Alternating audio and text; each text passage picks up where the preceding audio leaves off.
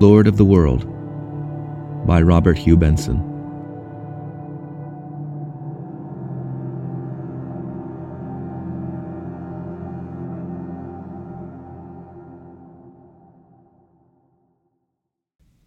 Preface I am perfectly aware that this is a terribly sensational book, and open to innumerable criticisms on that account, as well as on many others.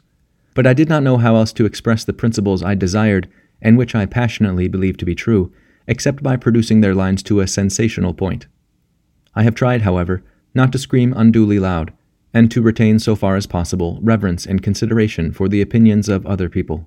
Whether I have succeeded in that attempt is quite another matter. Robert Hugh Benson, Cambridge, 1907. Book 1 The Advent. Chapter 1 Oliver Brand, the new member for Croydon, sat in his study, looking out of the window over the top of his typewriter. His house stood facing northwards at the extreme end of a spur of the Surrey Hills, now cut and tunneled out of all recognition. Only to a communist the view was an inspiring one. Immediately below the wide windows, the embanked ground fell away rapidly for perhaps a hundred feet, ending in a high wall. And beyond that, the world and works of men were triumphant as far as eye could see. Two vast tracks, like streaked race courses, each not less than a quarter of a mile in width, and sunk twenty feet below the surface of the ground, swept up to a meeting a mile ahead at the huge junction. Of those, that on his left was the first trunk road to Brighton, inscribed in capital letters in the railroad guide that to the right the second trunk to the Tunbridge and Hastings district. Each was divided lengthways by a cement wall, on one side of which, on steel rails, ran the electric trams, and on the other lay the motor track itself, again divided into three, on which ran, first, the government coaches at a speed of 150 miles an hour, second, the private motors at not more than 60, third, the cheap government line at 30, with stations every five miles. This was further bordered by a road confined to pedestrians, cyclists, and ordinary cars, on which no vehicle was allowed to move at more than 12 miles an hour. Beyond these great tracks lay an immense plain of house roofs, with short towers here and there marking public buildings, from the Caterham district on the left to Croydon in front, all clear and bright in smokeless air, and far away to the west and north showed the low suburban hills against the April sky. There was surprisingly little sound, considering the pressure of the population, and with the exception of the buzz of the steel rails as a train fled north or south, and the occasional sweet chord of the great motors as they neared or left the junction, there was little to be heard in this study except a smooth, soothing murmur that filled the air like the murmur of bees in a garden. Oliver loved every hint of human life, all busy sights and sounds, and was listening now, smiling faintly to himself as he stared out into the clear air. Then he set his lips, laid his fingers on the keys once more, and went on speech constructing. He was very fortunate in the situation of his house. It stood at an angle of one of those huge spider webs with which the country was covered, and for his purposes was all that he could expect. It was close enough to London to be extremely cheap, for all wealthy persons had retired at least a hundred miles from the throbbing heart of England, and yet it was as quiet as he could wish. He was within ten minutes of Westminster on one side, and twenty minutes of the sea on the other and his constituency lay before him like a raised map. Further, since the great London termini were but ten minutes away, there were at his disposal the first trunk lines to every big town in England. For a politician of no great means, who was asked to speak at Edinburgh on one evening and in Marseille on the next, he was as well placed as any man in Europe. He was a pleasant looking man, not much over thirty years old, black, wire haired, clean shaven, thin, virile, magnetic, blue eyed, and white skinned, and he appeared this day extremely content with himself and the world. His lips moved slightly as he worked, his eyes enlarged and diminished with excitement, and more than once he paused and stared out again, smiling and flushed. Then a door opened. A middle aged man came nervously in with a bundle of papers, laid them down on the table without a word, and turned to go out. Oliver lifted his hand for attention, snapped a lever, and spoke. Well, Mr. Phillips? he said. There is news from the east, sir, said the secretary. Oliver shot a glance sideways and laid his hand on the bundle. Any complete message? he asked. No, sir. It is interrupted again. Mr. Felsenburgh's name is mentioned. Oliver did not seem to hear. He lifted the flimsy printed sheets with a sudden movement and began turning them. The fourth from the top, Mr. Brand, said the secretary. Oliver jerked his head impatiently, and the other went out as if at a signal. The fourth sheet from the top, printed in red on green, seemed to absorb Oliver's attention altogether, for he read it through two or three times, leaning back motionless in his chair. Then he sighed and stared again through the window. Then once more the door opened, and a tall girl came in. Well, my dear? she observed. Oliver shook his head with compressed lips. Nothing definite, he said. Even less than usual. Listen. He took up the green sheet and began to read aloud as the girl sat down in a window seat on his left. She was a very charming looking creature, tall and slender, with serious, ardent gray eyes, firm red lips, and a beautiful carriage of head and shoulders. She had walked slowly across the room as Oliver took up the paper, and now sat back in her brown dress in a very graceful and stately attitude. She seemed to listen with a deliberate kind of patience, but her eyes flickered with interest. Irkutsk, April. 14 yesterday, as usual, but rumored defection from Sufi party. Troops continue gathering Felsenburgh, addressed Buddhist crowd, attempt on Lama last Friday, work of anarchists, Felsenburgh leaving for Moscow as arranged. He. That, that's absolutely all, ended Oliver dispiritedly. It's interrupted as usual. The girl began to swing a foot. I don't understand in the least, she said. Who is Felsenburgh, after all? My dear child, that is what all the world is asking. Nothing is known except that he was included in the American deputation at the last moment. The Herald published his life last week, but it has been contradicted. It is certain that he is quite a young man, and that he has been quite obscure until now. Well, he is not obscure now, observed the girl. I know. It seems as if he were running the whole thing. One never hears a word of the others. It's lucky he's on the right side. And what do you think? Oliver turned vacant eyes again out of the window. I think it is touch and go, he said. The only remarkable thing is that here hardly anybody seems to realize it. It's too big for the imagination, I suppose. There is no doubt that the East has been preparing for a descent on Europe for these last five years. They have only been checked by America, and this is one last attempt to stop them. But why Felsenburgh should come to the front. He broke off. He must be a good linguist, at any rate. This is at least the fifth crowd he has addressed. Perhaps he is just the American interpreter. Christ, I wonder who he is. Has he any other name? Julian, I believe. One message said so. How did this come through? Oliver shook his head. Private enterprise, he said. The European agencies have stopped work. Every telegraph station is guarded night and day. There are lines of volors strung out on every frontier. The Empire means to settle this business without us. And if it goes wrong? My dear Mabel, if hell breaks loose. He threw out his hands deprecatingly. And what is the government doing? Working night and day, so is the rest of Europe. It'll be Armageddon with a vengeance if it comes to war. What chance do you see? I see two chances, said Oliver slowly. One, that they may be afraid of America, and may hold their hands from sheer fear. The other, that they may be induced to hold their hands from charity.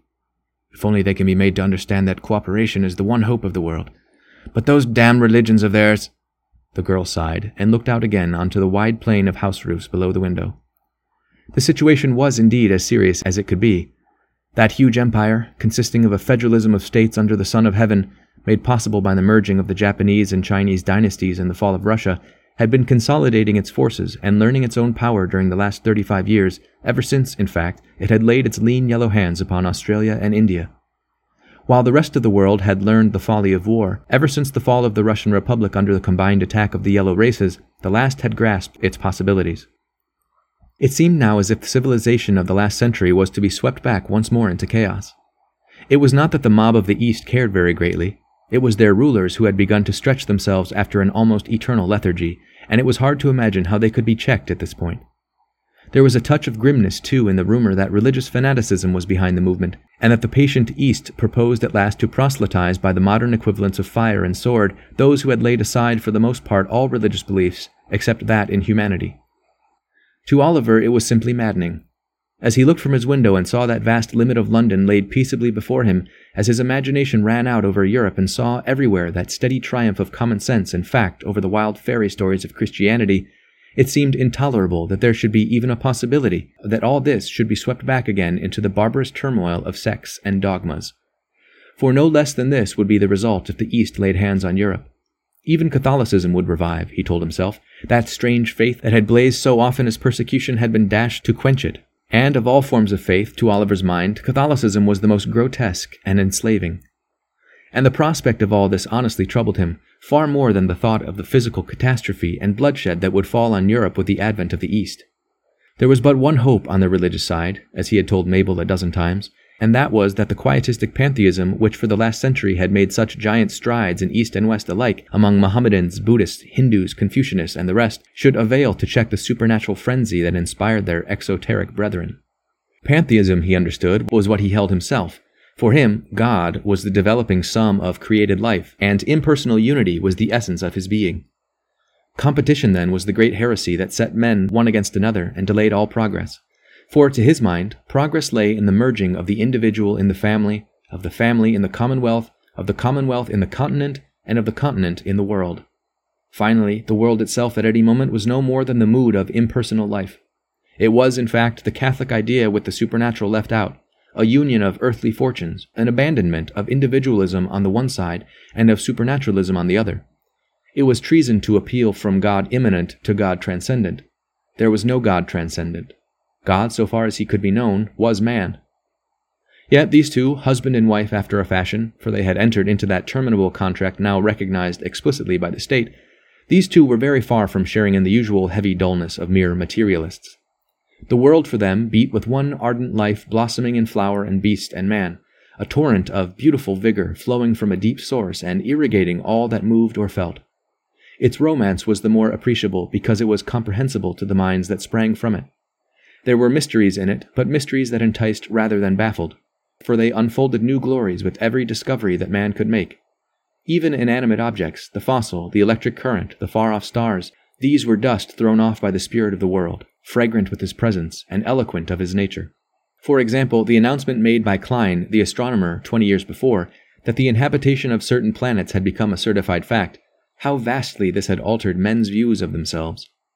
But the one condition of progress and the building of Jerusalem on the planet that happened to be men's dwelling place was peace, not the sword which Christ brought or that which Mohammed wielded, but peace that arose from, not past, understanding.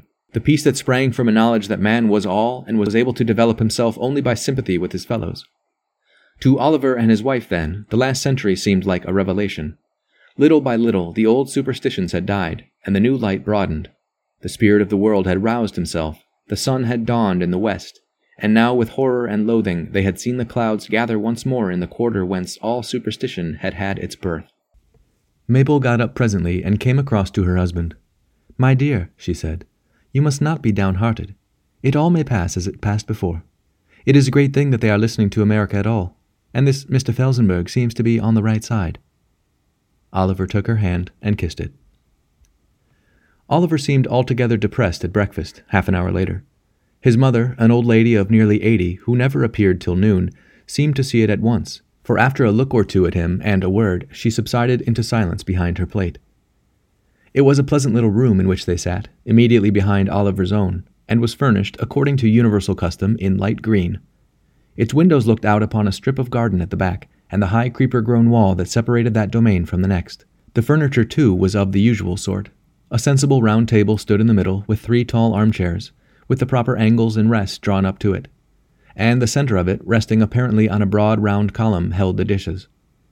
It was thirty years now since the practice of placing the dining room above the kitchen and of raising and lowering the courses by hydraulic power into the center of the dining table had become universal in the houses of the well to do. The floor consisted entirely of the asbestos cork preparation invented in America, noiseless, clean, and pleasant to both foot and eye. Mabel broke the silence. And your speech tomorrow? she asked, taking up her fork. Oliver brightened a little and began to discourse. It seemed that Birmingham was beginning to fret. They were crying out once more for free trade with America. European facilities were not enough, and it was Oliver's business to keep them quiet. It was useless, he proposed to tell them, to agitate until the Eastern business was settled. They must not bother the government with such details just now. He was to tell them, too, that the government was wholly on their side, that it was bound to come soon. They are pig headed, he added fiercely. Pig headed and selfish. They are like children who cry for food ten minutes before dinner time.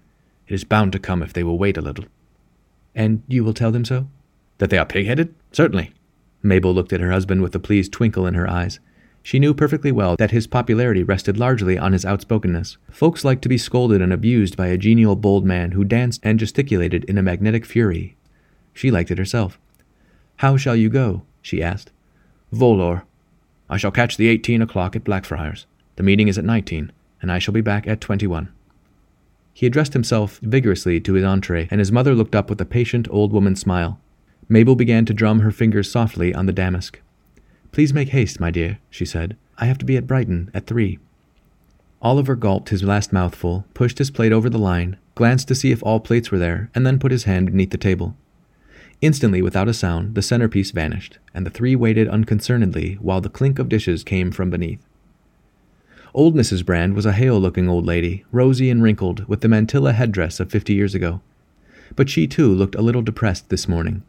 The entree was not very successful, she thought, the new foodstuff was not up to the old. It was a trifle gritty. She would see about it afterwards.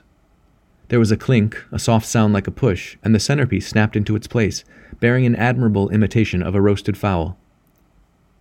Oliver and his wife were alone again for a minute or two after breakfast before Mabel started down the path to catch the fourteen and a half o'clock fourth grade subtrunk line to the junction. What's the matter with mother? he said. Oh, it's the food stuff again. She's never got accustomed to it. She says it doesn't suit her. Nothing else? No, my dear, I am sure of it. She hasn't said a word lately. Oliver watched his wife go down the path, reassured. He had been a little troubled once or twice lately by an odd word or two that his mother had let fall. She had been brought up a Christian for a few years, and it seemed to him sometimes as if it had left a taint. There was an old garden of the soul that she liked to keep by her, though she always protested with an appearance of scorn that it was nothing but nonsense. Still, Oliver would have preferred that she had burnt it, Superstition was a desperate thing for a retaining life, and as the brain weakened, might conceivably reassert itself. Christianity was both wild and dull, he told himself. Wild because of its obvious grotesqueness and impossibility, and dull because it was so utterly apart from the exhilarating stream of human life. It crept dustily about still, he knew, in little dark churches here and there.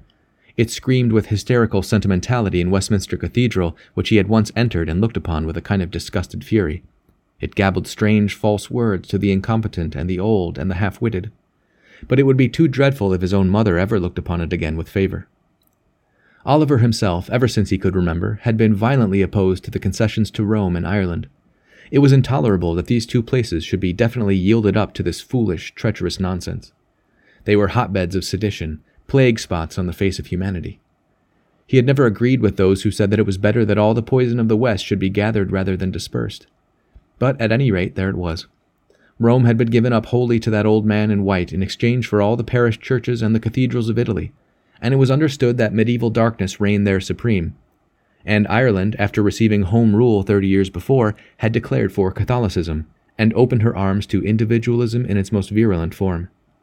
England had laughed and assented, for she was saved from a quantity of agitation by the immediate departure of half her Catholic population for that island and had, consistently with her communist colonial policy, granted every facility for individualism to reduce itself there ad absurdum. All kinds of funny things were happening there.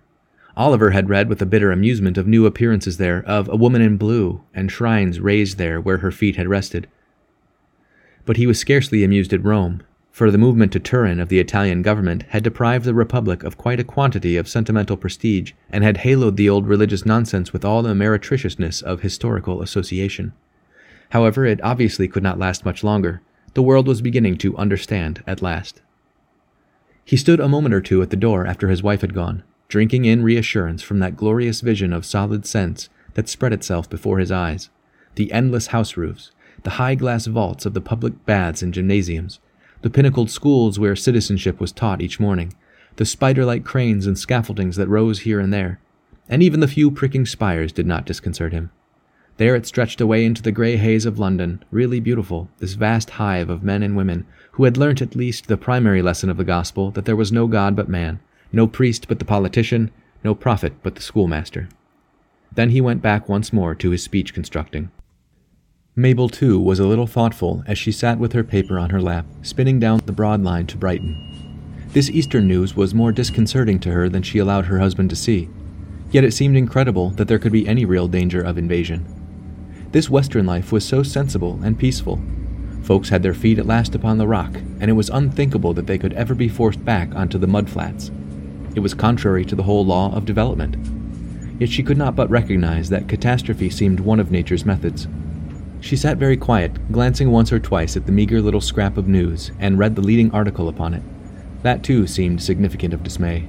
A couple of men were talking in the half compartment beyond on the same subject. One described the government engineering works that he had visited, the breathless haste that dominated them. The other put in interrogations and questions. There was not much comfort there. There were no windows through which she could look. On the main lines, the speed was too great for the eyes. The long compartment, flooded with soft light, bounded her horizon. She stared at the molded white ceiling, the delicious oak framed paintings, the deep spring seats, the mellow globes overhead that poured out radiance, at a mother and child diagonally opposite her. Then the great chord sounded. The faint vibration increased ever so slightly, and an instant later the automatic doors ran back and she stepped out onto the platform of Brighton Station. As she went down the steps leading to the station square, she noticed a priest going before her. He seemed a very upright and sturdy old man, for though his hair was white, he walked steadily and strongly. At the foot of the steps, he stopped and half turned, and then, to her surprise, she saw that his face was that of a young man, fine featured and strong, with black eyebrows and very bright gray eyes. Then she passed on and began to cross the square in the direction of her aunt's house. Then, without the slightest warning, except one shrill hoot from overhead, a number of things happened. A great shadow whirled across the sunlight at her feet, a sound of rending tore the air, and a noise like a giant's sigh. And as she stopped, bewildered, with a noise like 10,000 smashed kettles, a huge thing crashed on the rubber pavement before her, where it lay, filling half the square, writhing long wings on its upper side that beat and whirled like the flappers of some ghastly extinct monster, pouring out human screams and beginning almost instantly to crawl with broken life. Mabel scarcely knew what happened next, but she found herself a moment later forced forward by some violent pressure from behind till she stood shaking from head to foot, with some kind of smashed body of a man moaning and stretching at her feet. There was a sort of articulate language coming from it. She caught distinctly the names of Jesus and Mary. Then a voice hissed suddenly in her ears, Let me through, I am a priest. She stood there a moment longer, dazed by the suddenness of the whole affair, and watched almost unintelligently that gray haired young priest on his knees, with his coat torn open and a crucifix out. She saw him bend close, wave his hand in a swift sign, and heard a murmur of a language she did not know. Then he was up again, holding the crucifix before him, and she saw him begin to move forward into the midst of the red flooded pavement, looking this way and that as if for a signal. Down the steps of the great hospital on her right came figures running now, hatless, each carrying what looked like an old fashioned camera. She knew what those men were, and her heart leapt in relief. They were the ministers of euthanasia. Then she felt herself taken by the shoulder and pulled back, and immediately found herself in the front rank of a crowd that was swaying and crying out, and behind a line of police and civilians who had formed themselves into a cordon to keep the pressure back. Oliver was in a panic of terror as his mother, half an hour later, ran in with the news that one of the government volors had fallen in the station square at Brighton just after the fourteen and a half train had discharged its passengers. He knew quite well what that meant, for he remembered one such accident ten years before, just after the law forbidding private volors had passed. It meant that every living creature in it was killed, and probably many more in the place where it fell. And what then? The message was clear enough. She would certainly be in the square at that time. He sent a desperate wire to her aunt asking for news, and sat shaking in his chair, awaiting the answer. His mother sat by him. Please, God, she sobbed out at once, and stopped confounded as he turned on her. But fate was merciful, and three minutes before Mr. Phillips toiled up the path with the answer, Mabel herself came into the room, rather pale and smiling. Christ! cried Oliver, and gave one huge sob as he sprang up. She had not a great deal to tell him. There was no explanation of the disaster published as yet. It seemed that the wings on one side had simply ceased to work. She described the shadow, the hiss of sound, and the crash. Then she stopped. Well, my dear? said her husband, still rather white beneath the eyes as he sat close to her, patting her hand. There was a priest there, said Mabel. I saw him before, at the station. Oliver gave a little hysterical snort of laughter. He was on his knees at once, she said, with his crucifix, even before the doctors came. My dear, do people really believe all that? Why, they think they do, said her husband. It was all so, so sudden, and there he was, just as if he had been expecting it all. Oliver, how can they? Why, people will believe anything if they begin early enough. And the man seemed to believe it too, the dying man, I mean. I saw his eyes. She stopped. Well, my dear? Oliver, what, what do you say to people when they are dying? Say? Why, nothing. What can I say? But I don't think I've ever seen anyone die. Nor have I till today, said the girl, and shivered a little. The euthanasia people were soon at work. Oliver took her hand gently. My darling, it must have been frightful. Why, you're trembling still. No, but listen. You know, if I had had anything to say, I could have said it too. They were all just in front of me. I wondered. Then I knew I hadn't. I couldn't possibly have talked about humanity. My dear, it's all very sad, but you know it doesn't really matter. It's all over. And and they've just stopped? Why, yes. Mabel compressed her lips a little. Then she sighed. She had an agitated sort of meditation on the train. She knew perfectly that it was sheer nerves, but she could not just yet shake them off. As she had said, it was the first time she had seen death. And that priest, that priest doesn't think so? My dear, I'll tell you what he believes. He believes that that man whom he showed the crucifix to and said those words over is alive somewhere, in spite of his brain being dead. He's not quite sure where, but he is either in a kind of smelting works being slowly burnt, or, if he is very lucky, and that piece of wood took effect, he is somewhere beyond the clouds, before three persons who are only one, though they are three, that there are quantities of other people there. A woman in blue, a great many others in white, with their heads under their arms, and still more with their heads on one side, and that they've got all got harps and go on singing forever and ever and walking about on the clouds, and liking it very much indeed. He thinks, too, that all these nice people are perpetually looking down upon the aforesaid smelting works and praising the three great persons for making them. That's what the priest believes. Now, you know it's not likely. That kind of thing may be very nice, but it isn't true. Mabel smiled pleasantly. She had never heard it put so well. No, my dear, you're quite right. That sort of thing isn't true. How can he believe it? He looked quite intelligent. My dear girl, if I had told you in your cradle that the moon was green cheese, and had hammered at you ever since, every day and all day, that it was, you'd very nearly believe it now. Why, you know in your heart that the euthanatizers are the real priests. Of course you do. Mabel sighed with satisfaction and stood up. Oliver, you're a most comforting person. I do like you. There, I must go to my room. I'm all shaky still. Half across the room, she stopped and put out a shoe. Why, she began faintly. There was a curious rusty looking splash upon it, and her husband saw her turn white. He rose abruptly. My dear, he said, don't be foolish. She looked at him, smiled bravely, and went out. When she was gone, he still sat on a moment where she had left him. How pleased he was! He did not like to think of what life would have been without her. He had known her since she was twelve, that was seven years ago, and last year they had gone together to the district official to make their contract. She had really become very necessary to him. Of course, the world could get on without her, and he supposed that he could too, but he did not want to have to try. He knew perfectly well, for it was his creed of human love, that there was between them a double affection, of mind as well as body, and there was absolutely nothing else. But he loved her quick intuitions, and to hear his own thought echoed so perfectly. It was like two flames added together to make a third taller than either. Of course, one flame could burn without the other. In fact, one would have to one day. But meantime, the warmth and light were exhilarating. Yes, he was delighted that she happened to be clear of the falling volor. He gave no more thought to his exposition of the Christian creed. It was a mere commonplace to him that Catholics believed that kind of thing. It was no more blasphemous to his mind, so to describe it, than it would be to laugh at a Fijian idol with mother of pearl eyes and a horsehair wig. It was simply impossible to treat it seriously. He too had wondered once or twice in his life how human beings could believe such rubbish, but psychology had helped him, and he knew now well enough that suggestion will do almost anything. And it was this hateful thing that had so long restrained the euthanasia movement with all its splendid mercy. His brows wrinkled a little as he remembered his mother's explanation, please God.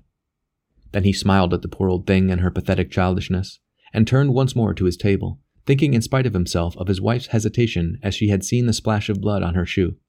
Blood! Yes, that was as much a fact as anything else. How was it to be dealt with? Why, by the glorious creed of humanity. That splendid God who died and rose again ten thousand times a day, who had died daily like the old cracked fanatic Saul of Tarsus, ever since the world began, and who rose again, not once like the carpenter's son, but with every child that came into the world. That was the answer, and was it not overwhelmingly sufficient? Mr. Phillips came in an hour later with another bundle of papers. No more news from the East, sir, he said. Chapter 2 Percy Franklin's correspondence with the Cardinal Protector of England occupied him directly for at least two hours every day, and for nearly eight hours indirectly. For the past eight years, the methods of the Holy See had once more been revised with a view to modern needs, and now every important province throughout the world possessed not only an administrative metropolitan, but a representative in Rome whose business it was to be in touch with the Pope on the one side and the people he represented on the other.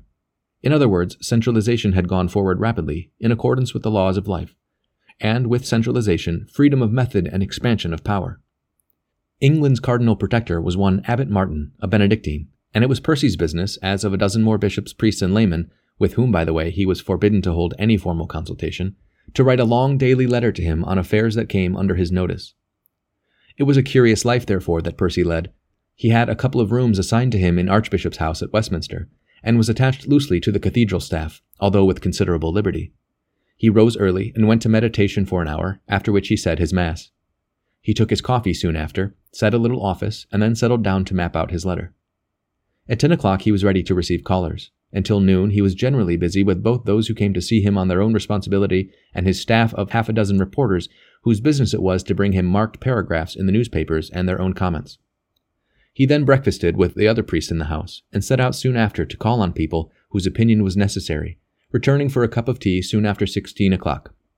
Then he settled down after the rest of his office and a visit to the Blessed Sacrament to compose his letter, which, though short, needed a great deal of care and sifting. After dinner, he made a few notes for next day, received visitors again, and went to bed soon after 22 o'clock. Twice a week it was his business to assist at Vespers in the afternoon, and he usually sang High Mass on Saturdays. It was, therefore, a curiously distracting life, with peculiar dangers. It was one day, a week or two after his visit to Brighton, that he was just finishing his letter when his servant looked in to tell him that Father Francis was below. In ten minutes, said Percy without looking up. He snapped off his last lines, drew out the sheet, and settled down to read it over, translating it unconsciously from Latin to English. Westminster, May 14th. Eminence, since yesterday I have a little more information. It appears certain that the bill establishing Esperanto for all state purposes will be brought in in June. I have had this from Johnson. This, as I have pointed out before, is the very last stone in our consolidation with the continent, which, at present, is to be regretted.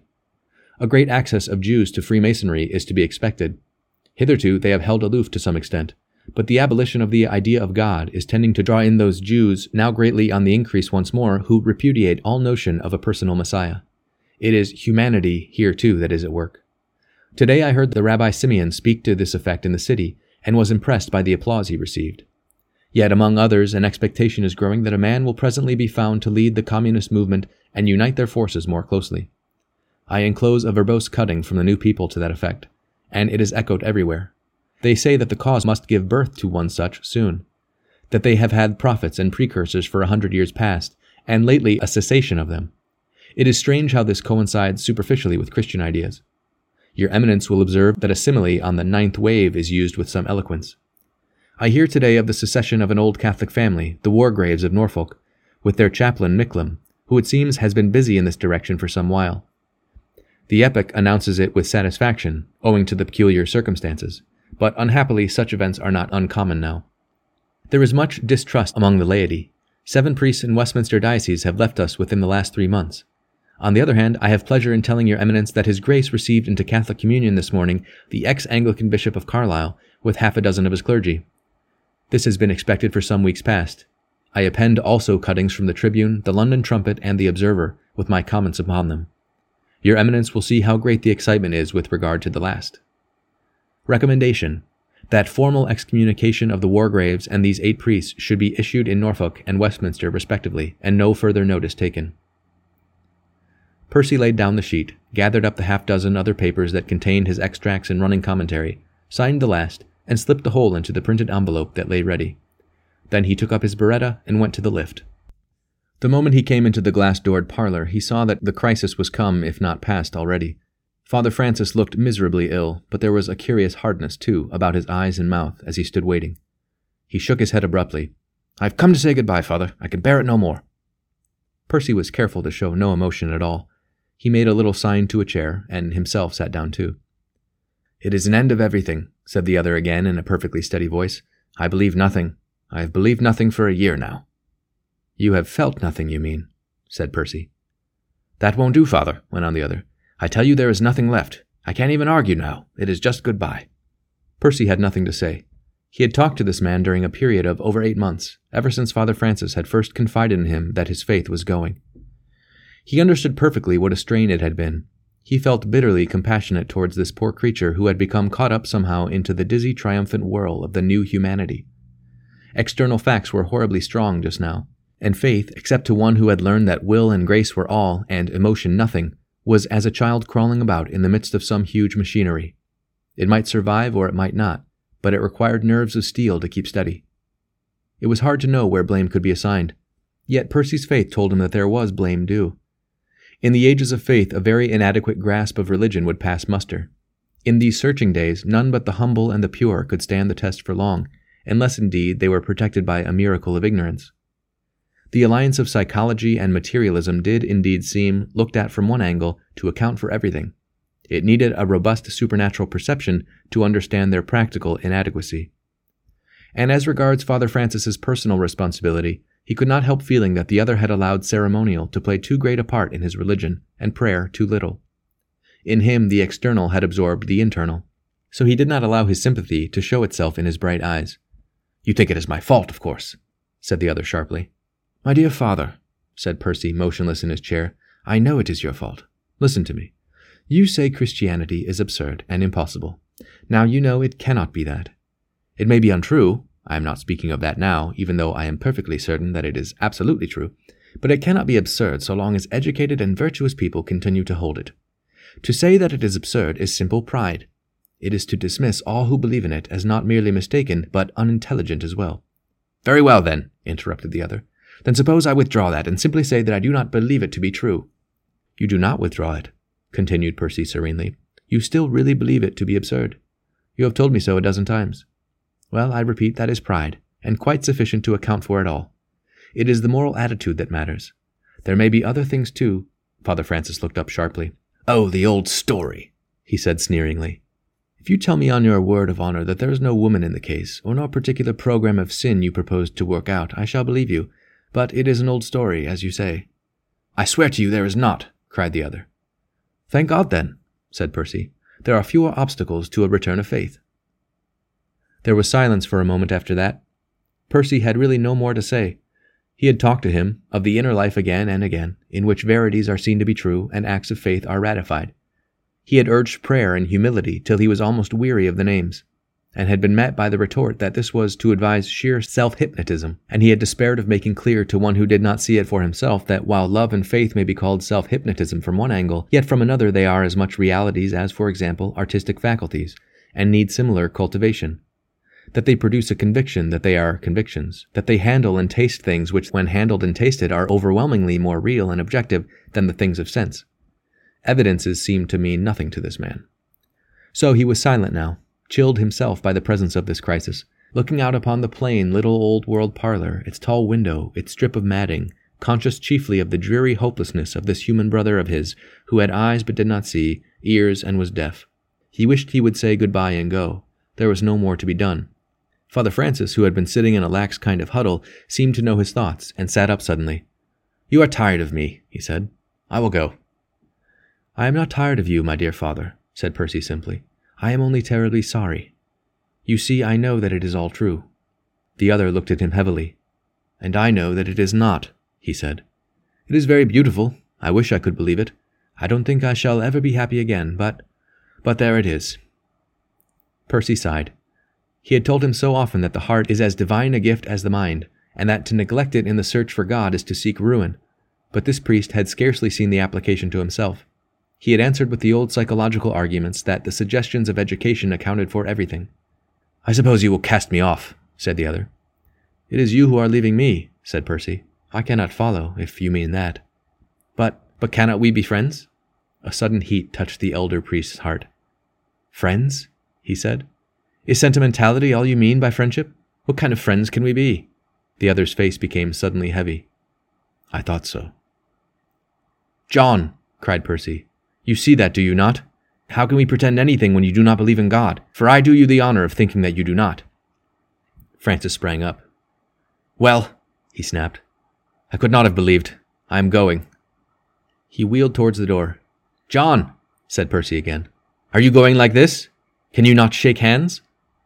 The other wheeled again, with heavy anger in his face. Why, you said you could not be friends with me. Percy's mouth opened. Then he understood and smiled. Oh, that is all you mean by friendship, is it? I beg your pardon. Oh, we can be polite to one another if you like. He still stood holding out his hand. Father Francis looked at it a moment. His lips shook.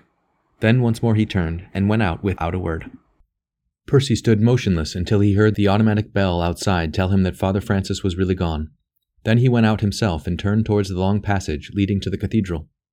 As he passed out through the sacristy, he heard far in front the murmur of an organ, and on coming through into the chapel used as a parish church, he perceived that vespers were not yet over in the great choir. He came straight down the aisle, turned to the right, crossed the center, and knelt down. It was drawing on toward sunset, and the huge dark place was lighted here and there by patches of ruddy London light that lay on the gorgeous marble and gildings finished at last by a wealthy convert. In front of him rose up the choir, with a line of white surpliced and furred canons on either side, and the vast baldacchino in the midst, beneath which burned the six lights as they had burned day by day for more than a century. Behind that again lay the high line of the apse choir with the dim, window pierced vault above where Christ reigned in majesty.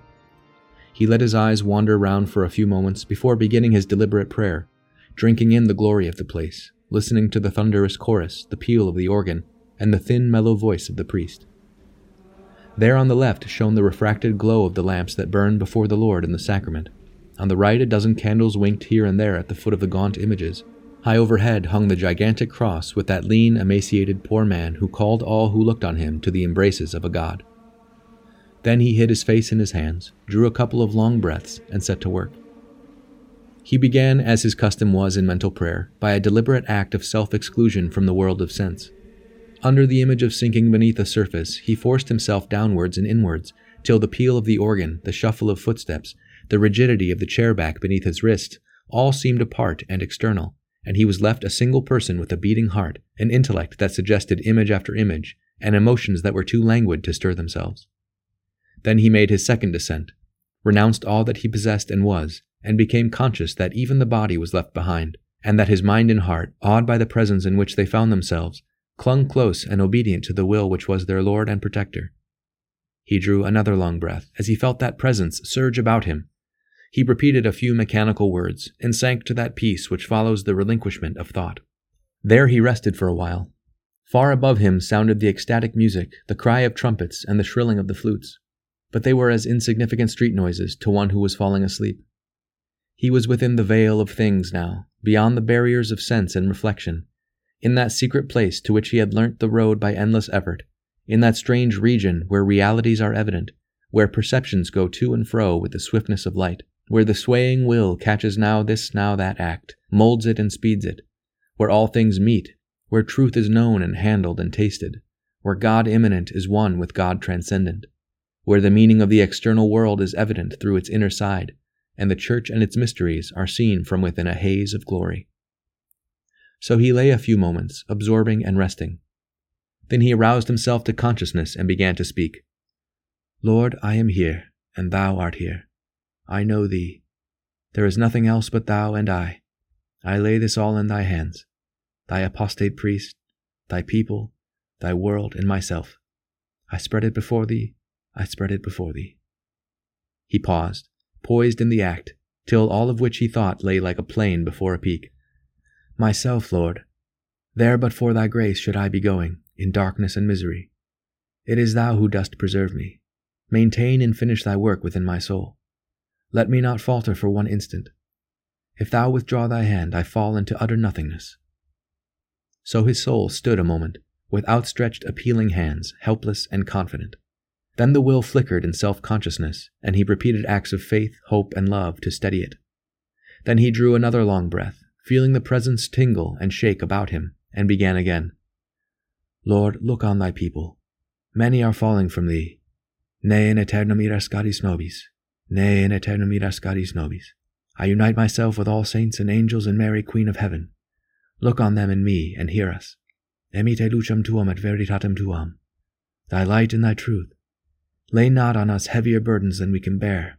Lord, why dost thou not speak? He writhed himself forward in a passion of expectant desire, hearing his muscles crack in the effort. Once more he relaxed himself, and the swift play of wordless acts began which he knew to be the very heart of prayer. The eyes of his soul flew hither and thither, from Calvary to heaven and back again to the tossing troubled earth. He saw Christ dying of desolation while the earth rocked and groaned, Christ reigning as a priest upon his throne in robes of light, Christ patient and inexorably silent within the sacramental species, and to each in turn he directed the eyes of the Eternal Father. Then he waited for communications, and they came, so soft and delicate, passing like shadows, that his will sweated blood and tears in the effort to catch and fix them and correspond. He saw the body mystical in its agony, strained over the world as on a cross, silent with pain. He saw this and that nerve wrenched and twisted, till pain presented it to himself as under the guise of flashes of color. He saw the lifeblood drop by drop run down from his head and hands and feet. The world was gathered mocking and good humored beneath. He saved others, himself he cannot save. Let Christ come down from the cross, and we will believe. Far away behind bushes and in holes of the ground, the friends of Jesus peeped and sobbed. Mary herself was silent, pierced by seven swords. The disciple whom he loved had no words of comfort. He saw, too, how no word would be spoken from heaven. The angels themselves were bidden to put sword into sheath and wait on the eternal patience of God, for the agony was hardly yet begun. There were a thousand horrors yet before the end could come, that final sum of crucifixion. He must wait and watch, content to stand there and do nothing and the resurrection must seem to him no more than a dreamed of hope. There was the Sabbath yet to come, while the body mystical must lie in its sepulchre cut off from light, and even the dignity of the cross must be withdrawn and the knowledge that Jesus lived. That inner world to which by long effort he had learned the way was all alight with agony. It was bitter as brine. It was of that pale luminosity that is the utmost product of pain. It hummed in his ears with a note that rose to a scream. It pressed upon him, penetrated him, stretched him as on a rack and with that his will grew sick and nerveless. Lord, I cannot bear it, he moaned. In an instant he was back again, drawing long breaths of misery. He passed his tongue over his lips and opened his eyes on the darkening apse before him. The organ was silent now, and the choir was gone, and the lights out. The sunset color, too, had faded from the walls, and grim, cold faces looked down on him from wall and vault. He was back again on the surface of life. The vision had melted, he scarcely knew what it was that he had seen. But he must gather up the threads, and by sheer effort absorb them. He must pay his duty, too, to the Lord that gave himself to the senses as well to the inner spirit. So he rose, stiff and constrained, and passed across to the chapel of the Most Holy Sacrament. As he came out from the block of chairs, very upright and tall, with his biretta once more on his white hair, he saw an old woman watching him very closely. He hesitated an instant, wondering whether she were a penitent, and as he hesitated, she made a movement towards him. I beg your pardon, sir, she began. She was not a Catholic then. He lifted his biretta. Can I do anything for you? he asked. I beg your pardon, sir, but were you at Brighton at the accident two months ago? I was. Ah, I thought so. My daughter in law saw you then. Percy had a spasm of impatience. He was a little tired of being identified by his white hair and young face. Were you there, madam? She looked at him doubtfully and curiously, moving her old eyes up and down his figure. Then she recollected herself. No, sir, it was my daughter in law. I beg your pardon, sir, but. Well? asked Percy, trying to keep the impatience out of his voice. Are you the Archbishop, sir? The priest smiled, showing his white teeth. No, madam, I am just a poor priest. Dr. Cholmondeley is Archbishop. I am Father Percy Franklin. She said nothing, but still looking at him, made a little old world movement of a bow, and Percy passed on to the dim, splendid chapel to pay his devotions. There was great talk that night at dinner among the priests as to the extraordinary spread of Freemasonry. It had been going on for many years now, and Catholics perfectly recognized its dangers, for the profession of Masonry had been for some centuries rendered incompatible with religion through the Church's unswerving condemnation of it. A man must choose between that and his faith. Things had developed extraordinarily during the last century. First, there had been the organized assault upon the Church in France, and what Catholics had always suspected then became a certainty in the revelations of 1918, when P. Jerome, the Dominican and ex Mason, had made his disclosures with regard to the Mark Masons. It had become evident then that Catholics had been right, and that Masonry, in its higher grades at least, had been responsible throughout the world for the strange movement against religion. But he had died in his bed, and the public had been impressed by that fact. Then came the splendid donations in France and Italy, to hospitals, orphanages, and the like, and once more suspicion began to disappear. After all, it seemed, and continued to seem for seventy years and more, that Masonry was nothing more than a vast philanthropical society. Now, once more, men had their doubts. I heard that Felsenburgh is a Mason, observed Monsignor Macintosh, the cathedral administrator. A Grand Master or something. But who is Felsenburgh? put in a young priest. Monsignor pursed his lips and shook his head. He was one of those humble persons as proud of ignorance as others are of knowledge. He boasted that he never read the papers nor any book except those that had received the imprimatur. It was a priest's business, he often remarked, to preserve the faith, not to acquire worldly knowledge. Percy had occasionally rather envied his point of view. He's a mystery, said another priest, Father Blackmore, but he seems to be causing great excitement. They were selling his life today on the embankment. I met an American senator, put in Percy, three days ago, who told me that even there they know nothing of him, except his extraordinary eloquence. He only appeared last year, and seems to have carried everything before him by quite unusual methods. He is a great linguist, too. That is why they took him to Irkutsk. Well, the Masons, went on Monsignor, it is very serious. In the last month, four of my penitents have left me because of it. Their inclusion of women was their masterstroke, growled Father Blackmore, helping himself to claret. It is extraordinary that they hesitated so long about that, observed Percy. A couple of the others added their evidence. It appeared that they too had lost penitents lately through the spread of Masonry. It was rumored that a pastoral was a preparing upstairs on the subject. Monsignor shook his head ominously. More is wanted than that, he said. Percy pointed out that the Church had said her last word several centuries ago. She had laid her excommunication on all members of secret societies, and there was really no more that she could do. Except bring it before her children again and again, put in Monsignor. I shall preach on it next Sunday. Percy dotted down a note when he reached his room, determining to say another word or two on the subject to the Cardinal Protector. He had mentioned Freemasonry often before, but it seemed time for another remark. Then he opened his letters, first turning to one which he recognized as from the Cardinal. It seemed a curious coincidence, as he read a series of questions that Cardinal Martin's letter contained, that one of them should be on this very subject. It ran as follows What of Masonry? Felsenburgh is said to be one. Gather all the gossip you can about him. Send any English or American biographies of him. Are you still losing Catholics through Masonry? He ran his eyes down the rest of the questions. They chiefly referred to previous remarks of his own, but twice, even in them, Felsenburgh's name appeared. He laid the paper down and considered a little. It was very curious, he thought, how this man's name was in everyone's mouth, in spite of the fact that so little was known about him. He had bought in the streets out of curiosity three photographs that professed to represent this strange person, and though one of them might be genuine, they all three could not be. He drew them out of a pigeonhole and spread them before him. One represented a fierce, bearded creature like a Cossack, with round, staring eyes. No, intrinsic evidence condemned this. It was exactly how a coarse imagination would have pictured a man who seemed to be having great influence in the East. The second showed a fat face with little eyes and a chin beard. That might conceivably be genuine. He turned it over and saw the name of a New York firm on the back. Then he turned to the third, this presented a long, clean shaven face, undeniably clever, but scarcely strong, and Felsenburgh was obviously a strong man. Percy inclined to think the second was the most probable, but they were all unconvincing, and he shuffled them carelessly together and replaced them. Then he put his elbows on the table and began to think. He tried to remember what Mr. Varhaus, the American senator, had told him of Felsenburgh, yet it did not seem sufficient to account for the facts. Felsenburgh, it seemed, had employed none of those methods common in modern politics. He controlled no newspapers, vituperated nobody, championed nobody. He had no picked underlings, he used no bribes. There were no monstrous crimes alleged against him. It seemed rather as if his originality lay in his clean hands and his stainless past, that and his magnetic character. He was the kind of figure that belonged rather to the age of chivalry, a pure, clean, compelling personality, like a radiant child. He had taken people by surprise, then rising out of the heaving, dun colored waters of American socialism like a vision, from those waters so fiercely restrained from breaking into storm ever since the extraordinary social revolution under Mr. Hearst's disciples a century ago.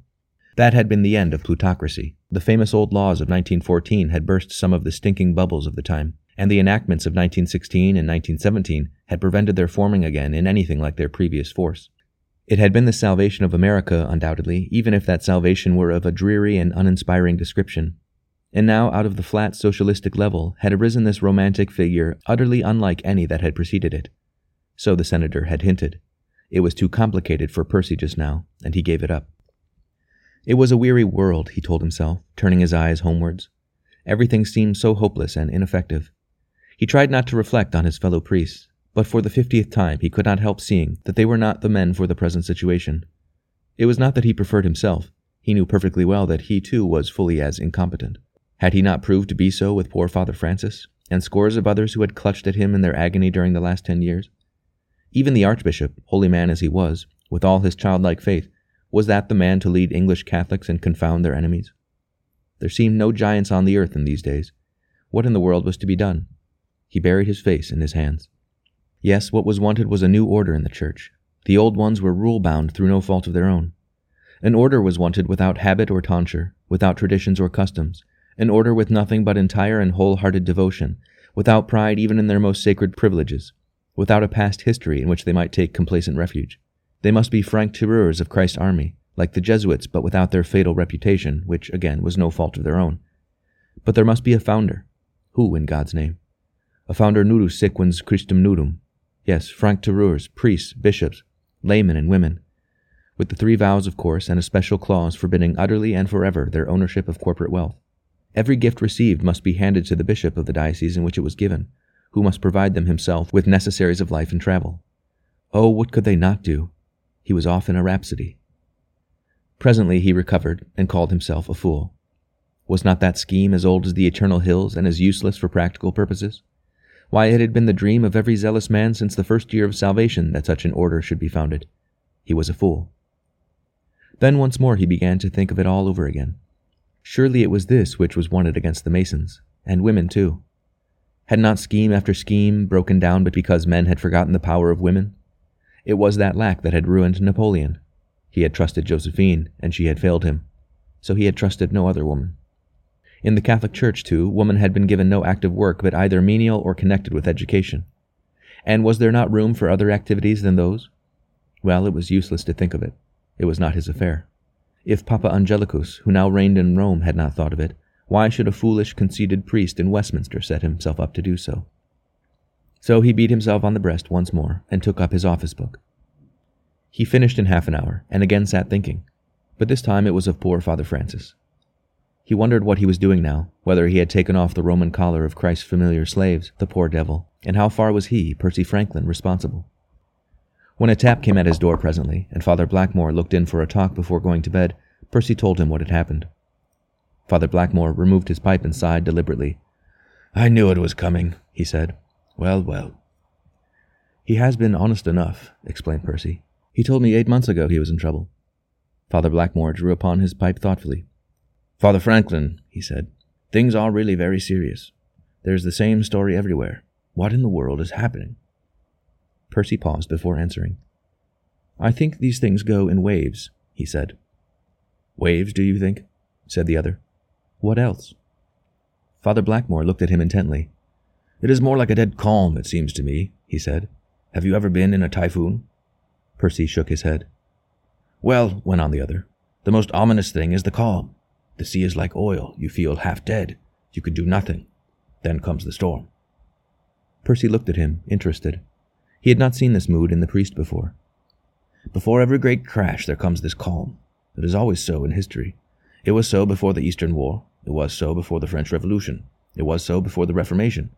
There's a kind of oily heaving, and everything is languid. So everything has been in America too for over 80 years. Father Franklin, I think something is going to happen. Tell me, said Percy, leaning forward. Well, I saw Templeton a week before he died, and he put the idea in my head. Look here, Father. It may be this Eastern affair that is coming on us, but somehow I don't think it is. It is in religion that something is going to happen. At least, so I think. Father, who in God's name is Felsenburgh? Percy was so startled at the sudden introduction of this name again that he stared a moment without speaking. Outside, the summer night was very still. There was a faint vibration now and again from the underground track that ran twenty yards from the house where they sat, but the streets were quiet enough around the cathedral. Once a hoot rang far away, as if some ominous bird of passage were crossing between London and the stars, and once the cry of a woman sounded thin and shrill from the direction of the river. For the rest, there was no more than the solemn, subdued hum that never ceased now, night or day. Yes, Felsenburgh, said Father Blackmore once more. I cannot get that man out of my head. And yet, what do I know of him? What does anyone know of him? Percy licked his lips to answer, and drew a breath to still the beating of his heart. He could not imagine why he felt excited. After all, who was old Blackmore to frighten him? But old Blackmore went on before he could speak. See how people are leaving the church. The Wargraves, the Hendersons, Sir James Bartlett, Lady Magnier, and then all the priests. Now, they're not all knaves. I wish they were. It would be so much easier to talk of it. But Sir James Bartlett last month. Now, there's a man who has spent half his fortune on the church, and he doesn't resent it even now. He says that any religion is better than none, but that for himself he just can't believe any longer. Now, what does that all mean? I tell you, something is going to happen. God knows what, and I can't get Felsenburgh out of my head. Father Franklin. Yes? Have you noticed how few great men we've got? It's not like fifty years ago, or even thirty. Then there was Mason, Selborne, Sherbrooke, and half a dozen others. There was Brightman, too, as Archbishop. And now! Then the Communists, too. Braithwaite is dead fifteen years. Certainly he was big enough, but he was always speaking of the future, not of the present. And tell me what big man they have had since then. And now there's this new man whom no one knows, who came forward in America a few months ago, and whose name is in everyone's mouth. Very well, then. Percy knitted his forehead. I'm not sure that I understand, he said. Father Blackmore knocked his pipe out before answering. Well, this, he said, standing up. I can't help thinking Felsenburgh is going to do something. I don't know what. It may be for us or against us. But he is a Mason, remember that. Well, well, I dare say I'm an old fool. Good night. One moment, father, said Percy slowly. Do you mean. Good Lord, what do you mean? He stopped, looking at the other. The old priest stared back under his bushy eyebrows. It seemed to Percy as if he too were afraid of something in spite of his easy talk, but he made no sign. Percy stood perfectly still a moment when the door was shut. Then he moved across to his prie dieu. Chapter 3 Old Mrs. Brand and Mabel were seated at a window of the new Admiralty offices in Trafalgar Square to see Oliver deliver his speech on the 50th anniversary of the passing of the Poor Laws Reform. It was an inspiriting sight, this bright June morning, to see the crowds gathering round Braithwaite's statue. That politician, dead 15 years before, was represented in his famous attitude, with arms outstretched and down dropped, his head up and one foot slightly advanced, and today was decked, as was becoming more and more usual on such occasions, in his Masonic insignia. It was he who had given immense impetus to that secret movement by his declaration in the House that the key of future progress and brotherhood of nations was in the hands of the Order.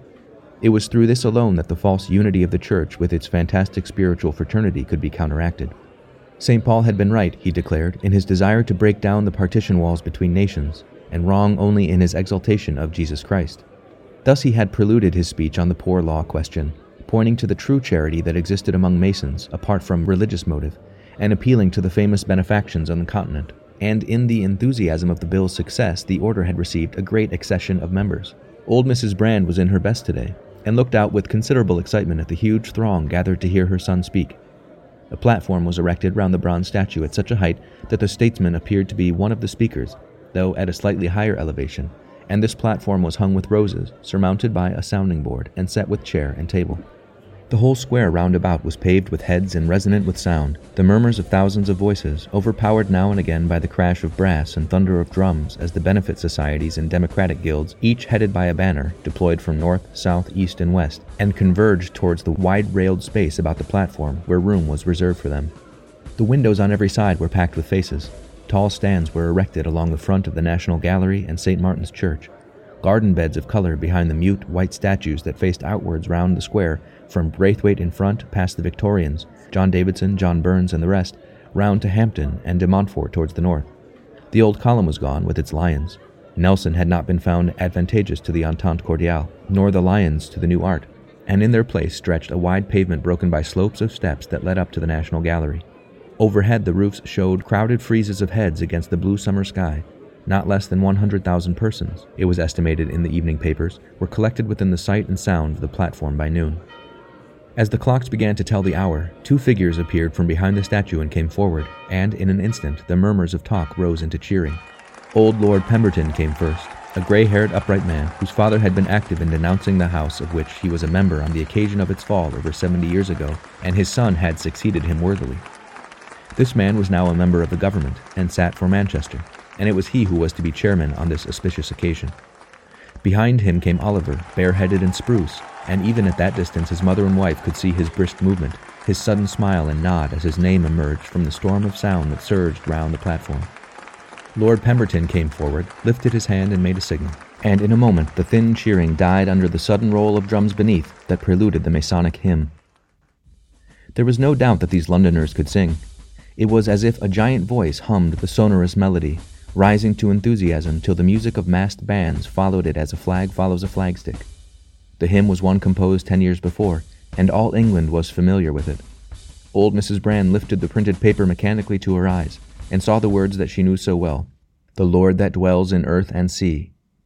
She glanced down the verses, that from the humanitarian point of view had been composed with both skill and ardor. They had a religious ring. The unintelligent Christian could sing them without a qualm, yet their sense was plain enough. The old human creed that man was all. Even Christ's words themselves were quoted. The kingdom of God, it was said, lay within the human heart, and the greatest of all graces was charity. She glanced at Mabel, and saw that the girl was singing with all her might, with her eyes fixed on her husband's dark figure a hundred yards away, and her soul pouring through them. So the mother too began to move her lips in chorus with that vast volume of sound. As the hymn died away, and before the cheering could begin again, old Lord Pemberton was standing forward on the edge of the platform, and his thin metallic voice piped a sentence or two across the tinkling splash of the fountains behind him. Then he stepped back, and Oliver came forward. It was too far for the two to hear what was said, but Mabel slipped a paper, smiling tremulously, into the old lady's hand, and herself bent forward to listen. Old Mrs. Brand looked at that too, knowing that it was an analysis of her son's speech, and aware that she would not be able to hear his words. There was an exordium first, congratulating all who were present to do honor to the great man who presided from his pedestal on the occasion of this great anniversary. Then there came a retrospect, comparing the old state of England with the present. Fifty years ago, the speaker said, poverty was still a disgrace. Now it was so no longer. It was in the causes that led to poverty that the disgrace or the merit lay. Who would not honor a man worn out in the service of his country, or overcome at last by circumstances against which his efforts could not prevail? He enumerated the reforms passed fifty years before on this very day, by which the nation once and for all declared the glory of poverty and man's sympathy with the unfortunate. So he had told them he was to sing the praise of patient poverty and its reward, and that, he supposed, together with a few periods on the reform of the prison laws, would form the first half of his speech. The second part was to be a panegyric of Braithwaite, treating him as the precursor of a movement that even now had begun. Old Mrs. Brand leaned back in her seat and looked about her. The window where they sat had been reserved for them. Two armchairs filled the space, but immediately behind there were others, standing very silent now, craning forward, watching too, with parted lips. A couple of women with an old man directly behind, and other faces visible again behind them. Their obvious absorption made the old lady a little ashamed of her distraction, and she returned resolutely once more to the square. Ah, he was working up now to his panegyric. The tiny dark figure was back, a yard nearer the statue, and as she looked, his hand went up and he wheeled, pointing, as a murmur of applause drowned for an instant the minute, resonant voice. Then again he was forward, half crouching, for he was a born actor, and a storm of laughter rippled through the throng of heads. She heard an indrawn hiss behind her chair, and the next instant an exclamation from Mabel. What was that? There was a sharp crack, and the tiny gesticulating figure staggered back a step. The old man at the table was up in a moment, and simultaneously a violent commotion bubbled and heaved like water about a rock at a point in the crowd immediately outside the railed space where the bands were massed, and directly opposite the front of the platform. Mrs. Brand, bewildered and dazed, found herself standing up, clutching the window rail, while the girl gripped her, crying out something she could not understand. A great roaring filled the square, the heads tossed this way and that, like corn under a squall of wind. Then Oliver was forward again, pointing and crying out, for she could see his gestures, and she sank back quickly, the blood racing through her old veins, and her heart hammering at the base of her throat. My dear, my dear, what is it? she sobbed. But Mabel was up too, staring out at her husband, and a quick babble of talk and exclamations from behind made itself audible in spite of the roaring tumult of the square. Oliver told them the explanation of the whole affair that evening at home, leaning back in his chair, with one arm bandaged and in a sling. They had not been able to get near him at the time. The excitement in the square had been too fierce, but a messenger had come to his wife with the news that her husband was only slightly wounded and was in the hands of the doctors. He was a Catholic, explained the drawn faced Oliver. He must have come ready, for his repeater was found loaded. Well, there was no chance for a priest this time. Mabel nodded slowly. She had read of the man's fate on the placards. He was killed, trampled, and strangled instantly, said Oliver. I did what I could. You saw me. But, well, I dare say it was more merciful. But you did what you could, my dear? said the old lady anxiously from her corner. I called out to them, mother, but they wouldn't hear me. Mabel leaned forward. Oliver, I know this sounds stupid of me, but but I wish they had not killed him. Oliver smiled at her. He knew this tender trait in her. It would have been more perfect if they had not, she said. Then she broke off and sat back. Why did he shoot just then? she asked. Oliver turned his eyes for an instant towards his mother, but she was knitting tranquilly. Then he answered with a curious deliberateness. I said that Braithwaite had done more for the world by one speech than Jesus and all his saints put together. He was aware that the knitting needle stopped for a second. Then they went on again as before. But he must have meant to do it anyhow, continued Oliver. How did they know he was a Catholic? asked the girl again. There was a rosary on him, and then he had just had time to call on his God. And nothing more is known? Nothing more. He was well dressed, though. Oliver leaned back a little wearily and closed his eyes. His arms still throbbed intolerably, but he was very happy at heart. It was true that he had been wounded by a fanatic, but he was not sorry to bear pain in such a cause, and it was obvious that the sympathy of England was with him.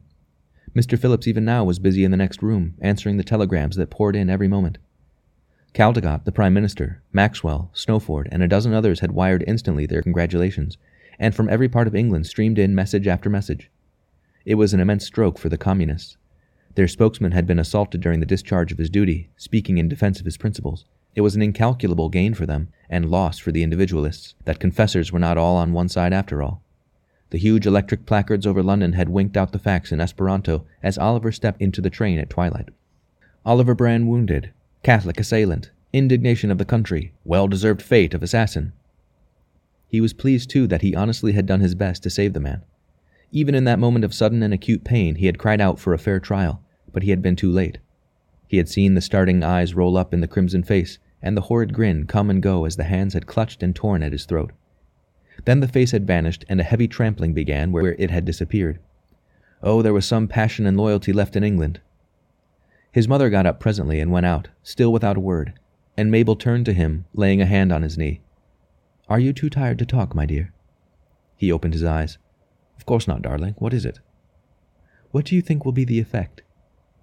He raised himself a little, looking out as usual through the darkening windows onto that astonishing view. Everywhere now lights were glowing, a sea of mellow moons just above the houses and above the mysterious heavy blue of a summer evening. The effect? he said. It can be nothing but good. It was time that something happened. My dear, I feel very downcast sometimes, as you know. Well, I do not think I shall be again. I have been afraid sometimes that we were losing all our spirit, and that the old Tories were partly right when they prophesied what communism would do. But after this. Well? Well, we have shown that we can shed our blood too. It is in the nick of time, too, just at the crisis. I don't want to exaggerate, it is only a scratch, but it was so deliberate and, and so dramatic. The poor devil could not have chosen a worse moment. People won't forget it. Mabel's eyes shone with pleasure. You poor dear, she said. Are you in pain? Not much. Besides, Christ, what do I care? If only this infernal Eastern affair would end. He knew he was feverish and irritable, and made a great effort to drive it down. Oh, my dear, he went on, flushed a little, if they would not be such heavy fools. They don't understand. They don't understand. Yes, Oliver? They don't understand what a glorious thing it all is humanity, life, truth at last, and the death of folly. But haven't I told them a hundred times? She looked at him with kindling eyes. She loved to see him like this, his confident, flushed face, the enthusiasm in his blue eyes, and the knowledge of his pain pricked her feeling with passion. She bent forward and kissed him suddenly. My dear, I am so proud of you. Oh, Oliver.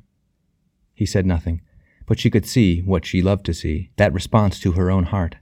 And so they sat in silence while the sky darkened yet more, and the click of the writer in the next room told them that the world was alive and that they had a share in its affairs.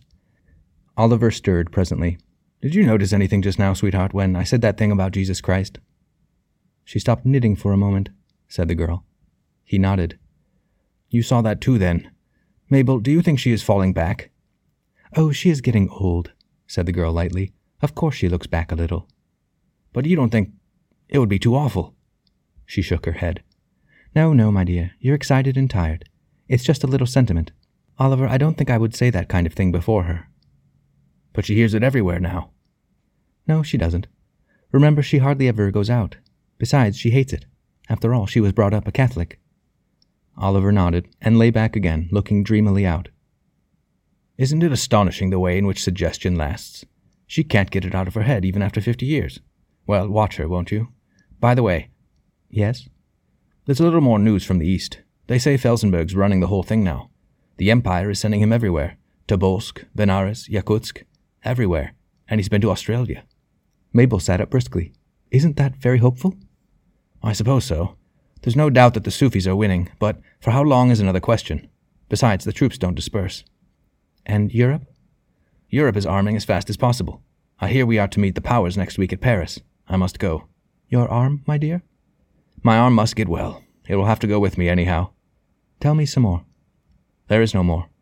But it is just as certain as it can be that this is the crisis. If the East can be persuaded to hold its hand now, it will never be likely to raise it again. It will mean free trade all over the world, I suppose, and all that kind of thing. But if not. Well? If not, there will be a catastrophe such as never has been even imagined. The whole human race will be at war, and either East or West will be simply wiped out. These new Benninschein explosives will make sure of that. But is it absolutely certain that the East has got them? Absolutely. Benninschein sold them simultaneously to East and West. Then he died, luckily for him. Mabel had heard this kind of talk before, but her imagination simply refused to grasp it. A duel of East and West under these new conditions was an unthinkable thing. There had been no European war within living memory, and the Eastern wars of the last century had been under the old conditions. Now, if tales were true, entire towns would be destroyed with a single shell. The new conditions were unimaginable. Military experts prophesied extravagantly, contradicting one another on vital points. The whole procedure of war was a matter of theory. There were no precedents with which to compare it. It was as if archers disputed as to the results of cordite. Only one thing was certain that the East had every modern engine, and, as regards male population, half as much again as the rest of the world put together. And the conclusion to be drawn from these premises was not reassuring to England. But imagination simply refused to speak. The daily papers had a short, careful leading article every day, founded upon the scraps of news that stole out from the conferences on the other side of the world. Felsenburgh's name appeared more frequently than ever. Otherwise, there seemed to be a kind of hush. Nothing suffered very much. Trade went on. European stocks were not appreciably lower than usual. Men still built houses, married wives, begat sons and daughters, did their business, and went to the theater, for the mere reason that there was no good in anything else. They could neither save nor precipitate the situation. It was on too large a scale. Occasionally, people went mad. People who had succeeded in goading their imagination to a height whence a glimpse of reality could be obtained. And then there was a diffused atmosphere of tenseness. But that was all. Not many speeches were made on the subject. It had been found inadvisable. After all, there was nothing to do but to wait. Mabel remembered her husband's advice to watch, and for a few days did her best. But there was nothing that alarmed her. The old lady was a little quiet, perhaps, but went about her minute affairs as usual. She asked the girl to read to her sometimes, and listened unblenching to whatever was offered her. She attended in the kitchen daily, organized varieties of food, and appeared interested in all that concerned her son. She packed his bag with her own hands, set out his furs for the swift flight to Paris, and waved to him from the window as he went down the little path towards the junction. He would be gone three days, he said. It was on the evening of the second day that she fell ill, and Mabel, running upstairs in alarm at the message of the servant, found her rather flushed and agitated in her chair. It is nothing, my dear, said the old lady tremulously, and she added the description of a symptom or two. Mabel got her to bed, sent for the doctor, and sat down to wait. She was sincerely fond of the old lady, and had always found her presence in the house a quiet sort of delight. The effect of her upon the mind was as that of an easy chair upon the body. The old lady was so tranquil and human, so absorbed in small external matters, so reminiscent now and then of the days of her youth, so utterly without resentment or peevishness, it seemed curiously pathetic to the girl to watch that quiet old spirit approach its extinction, or rather, as Mabel believed, its loss of personality in the reabsorption into the spirit of life which informed the world. She found less difficulty in contemplating the end of a vigorous soul, for in that case she imagined a kind of energetic rush of force back into the origin of things. But in this peaceful old lady there was so little energy. Her whole point, so to speak, lay in the delicate little fabric of personality, built out of fragile things into an entity far more significant than the sum of its component parts. The death of a flower, reflected Mabel, is sadder than the death of a lion. The breaking of a piece of china more irreparable than the ruin of a palace. It is syncope, said the doctor when he came in. She may die at any time. She may live ten years. There is no need to telegraph for Mr. Brand? He made a little deprecating movement with his hands. It is not certain that she will die? It is not imminent? she asked. No, no. She may live ten years, I said. He added a word or two of advice as to the use of the oxygen injector and went away. The old lady was lying quietly in bed when the girl went up and put out a wrinkled hand. Well, my dear? she asked. It is just a little weakness, mother. You must lie quiet and do nothing. Shall I read to you? No, my dear, I will think a little. It was no part of Mabel's idea of duty to tell her that she was in danger, for there was no past to set straight, no judge to be confronted. Death was an ending, not a beginning. It was a peaceful gospel. At least it became peaceful as soon as the end had come. So the girl went downstairs once more, with a quiet little ache at her heart that refused to be still. What a strange and beautiful thing death was, she told herself. This resolution of a chord that had hung suspended for thirty, fifty, or seventy years, back again into the stillness of the huge instrument that was all in all to itself. Those same notes would be struck again, were being struck again even now all over the world, though with an infinite delicacy of difference in the touch. But that particular emotion was gone. It was foolish to think that it was sounding eternally elsewhere, for there was no elsewhere. She too herself would cease one day. Let her see to it that the tone was pure and lovely. Mr. Phillips arrived the next morning as usual, just as Mabel had left the old lady's room, and asked news of her. She is a little better, I think, said Mabel. She must be very quiet all day. The secretary bowed and turned aside into Oliver's room, where a heap of letters lay to be answered. A couple of hours later, as Mabel went upstairs once more, she met Mr. Phillips coming down. He looked a little flushed under his sallow skin. Mrs. Brand sent for me, he said. She wished to know whether Mr. Oliver would be back tonight. He will, will he not? You have not heard? Mr. Brand said he would be here for a late dinner. He will reach London at nineteen. And is there any other news? He compressed his lips. There are rumors, he said. Mr. Brand wired to me an hour ago. He seemed moved at something, and Mabel looked at him in astonishment. It is not Eastern news? she asked. His eyebrows wrinkled a little. You must forgive me, Mrs. Brand, he said. I am not at liberty to say anything. She was not offended, for she trusted her husband too well, but she went on into the sick room with her heart beating. The old lady, too, seemed excited. She lay in bed with a clear flush in her white cheeks and hardly smiled at all to the girl's greeting. Well, you have seen Mr. Phillips, then? said Mabel. Old Mrs. Brand looked at her sharply an instant, but said nothing. Don't excite yourself, mother. Oliver will be back tonight. The old lady drew a long breath. Don't trouble about me, my dear, she said. I shall do very well now. He will be back to dinner, will he not? If the volor is not late. Now, mother, are you ready for breakfast? Mabel passed an afternoon of considerable agitation. It was certain that something had happened. The secretary who breakfasted with her in the parlor looking on to the garden had appeared strangely excited. He had told her that he would be away the rest of the day. Mr. Oliver had given him his instructions. He had refrained from all discussion of the Eastern question, and he had given her no news of the Paris convention. He only repeated that Mr. Oliver would be back that night. Then he had gone off in a hurry half an hour later. The old lady seemed asleep when the girl went up afterwards, and Mabel did not like to disturb her. Neither did she like to leave the house, so she walked by herself in the garden, thinking and hoping and fearing, till the long shadow lay across the path, and the tumbled platform of roofs was bathed in a dusty green haze from the west. As she came in, she took up the evening paper, but there was no news there, except to the effect that the convention would close that afternoon. Twenty o'clock came, but there was no sign of Oliver. The Paris volor should have arrived an hour before, but Mabel, staring out into the darkening heavens, had seen the stars come out like jewels one by one, but no slender winged fish passed overhead. Of course she might have missed it. There was no depending on its exact course, but she had seen it a hundred times before, and wondered unreasonably why she had not seen it now. But she would not sit down to dinner, and paced up and down in her white dress, turning again and again to the window, listening to the soft rush of the trains, the faint hoots from the track, and the musical chords from the junction a mile away. The lights were up by now, and the vast sweep of the towns looked like fairyland between the earthly light and the heavenly darkness. Why did not Oliver come, or at least let her know why he did not? Once she went upstairs, miserably anxious herself, to reassure the old lady, and found her again very drowsy. He has not come, she said. I dare say he may be kept in Paris. The old face on the pillow nodded and murmured, and Mabel went down again. It was now an hour after dinner time. Oh, there were a hundred things that might have kept him. He had often been later than this. He might have missed the volor he meant to catch. The convention might have been prolonged. He might be exhausted and think it better to sleep in Paris after all, and have forgotten to wire. He might even have wired to Mr. Phillips, and the secretary had forgotten to pass on the message.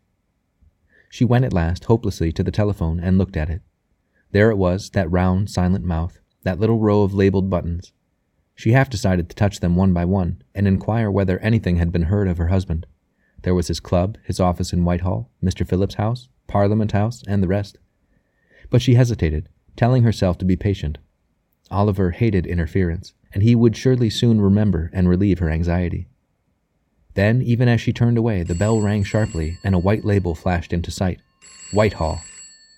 She pressed the corresponding button, and, her hand shaking so much that she could scarcely hold the receiver to her ear, she listened. Who is there? Her heart leapt at the sound of her husband's voice, tiny and minute across the miles of wire.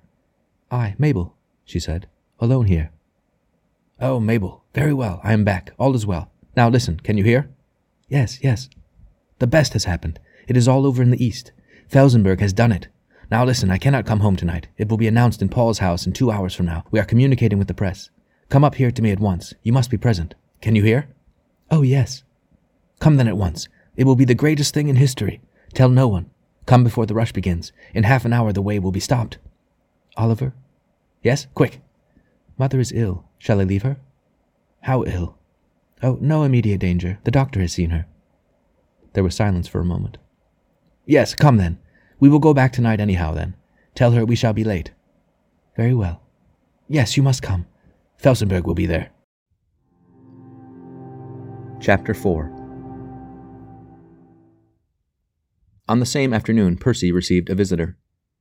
There was nothing exceptional about him, and Percy, as he came downstairs in his walking dress and looked at him in the light from the tall parlor window, came to no conclusion at all as to his business and person, except that he was not a Catholic. You wish to see me, said the priest, indicating a chair. I fear I must not stop long. I shall not keep you long, said the stranger eagerly. My business is done in, in five minutes. Percy waited with his eyes cast down. A certain person has sent me to you. She was a Catholic once. She wishes to return to the church. Percy made a little movement with his head. It was a message he did not very often receive in these days. You will come, sir, will you not? You will promise me? The man seemed greatly agitated. His sallow face showed a little, shining with sweat, and his eyes were piteous. Of course I will come, said Percy, smiling. Yes, sir, but you do not know who she is. It, it would make a great stir, sir, if it was known. It must not be known, sir. You will promise me that too? I must not make any promise of that kind, said the priest gently. I do not know the circumstances yet. The stranger licked his lips nervously. Well, sir, he said hastily, you will say nothing till you have seen her? You can promise me that? Oh, certainly, said the priest. Well, sir, you had better not know my name. It, it may make it easier for you and for me. And, and if you please, sir, the lady is ill. You must come today, if you please, but not until the evening. Will twenty-two o'clock be convenient, sir? Where is it? asked Percy abruptly. It, it is near Croydon Junction. I will write down the address presently, and you will not come until twenty-two o'clock, sir. Why not now? Because the, the others may be there. They will be away then, I know that. This was rather suspicious, Percy thought. Discreditable plots had been known before, but he could not refuse outright. Why does she not send for her parish priest? he asked. She she does not know who he is, sir. She saw you once in the cathedral, sir, and asked you for your name. Do you remember, sir, an old lady? Percy did dimly remember something of the kind a month or two before, but he could not be certain, and said so. Well, sir, you will come, will you not? I must communicate with Father Dolan, said the priest. If he gives me permission, if you please, sir, Father, Father Dolan must not know her name. You will not tell him. I do not know it myself yet, said the priest, smiling. The stranger sat back abruptly at that, and his face worked. Well, sir, let me tell you this first. This old lady's son is my employer, and a very prominent communist. She lives with him and his wife. The other two will be away tonight. This is why I am asking you all this. And now you will come, sir? Percy looked at him steadily for a moment or two. Certainly, if this was a conspiracy, the conspirators were feeble folk. Then he answered, I will come, sir, I promise. Now, the name. The stranger again licked his lips nervously and glanced timidly from side to side. Then he seemed to gather his resolution. He leaned forward and whispered sharply, The old lady's name is Brand, sir. The mother of Mr. Oliver Brand. For a moment Percy was bewildered. It was too extraordinary to be true. He knew Mr. Oliver Brand's name only too well, it was he who, by God's permission, was doing more in England at this moment against the Catholic cause than any other man alive, and it was he whom the Trafalgar Square incident had raised into such eminent popularity.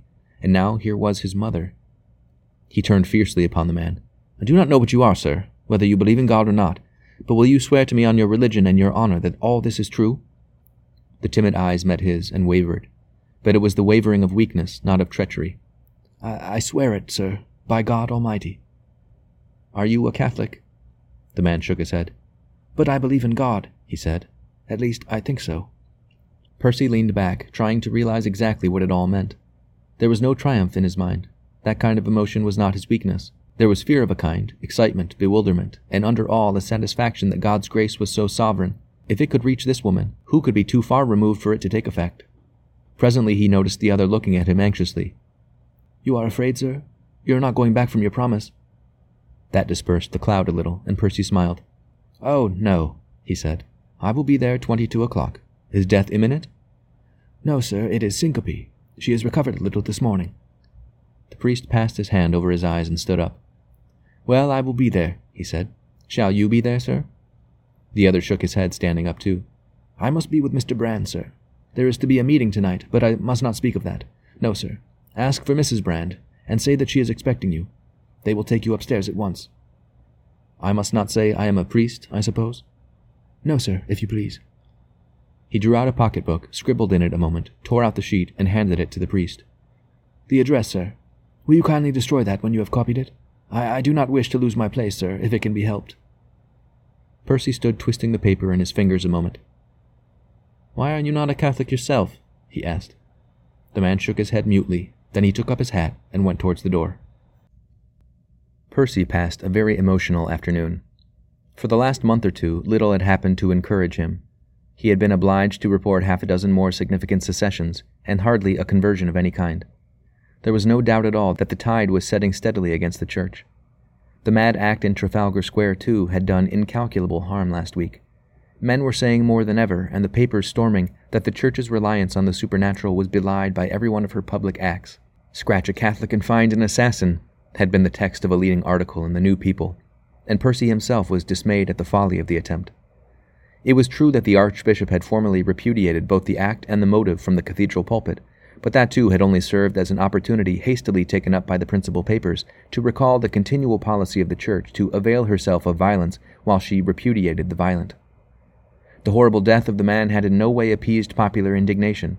There were not even wanting suggestions that the man had been seen coming out of Archbishop's house an hour before the attempt at assassination had taken place. And now here, with dramatic swiftness, had come a message that the hero's own mother desired reconciliation with, with the church that had attempted to murder her son. Again and again that afternoon, as Percy sped northwards on his visit to a priest in Worcester, and southwards once more as the lights began to shine towards evening, he wondered whether this were not a plot after all, some kind of retaliation, an attempt to trap him. Yet he had promised to say nothing, and to go. He finished his daily letter after dinner as usual, with a curious sense of fatality, addressed and stamped it.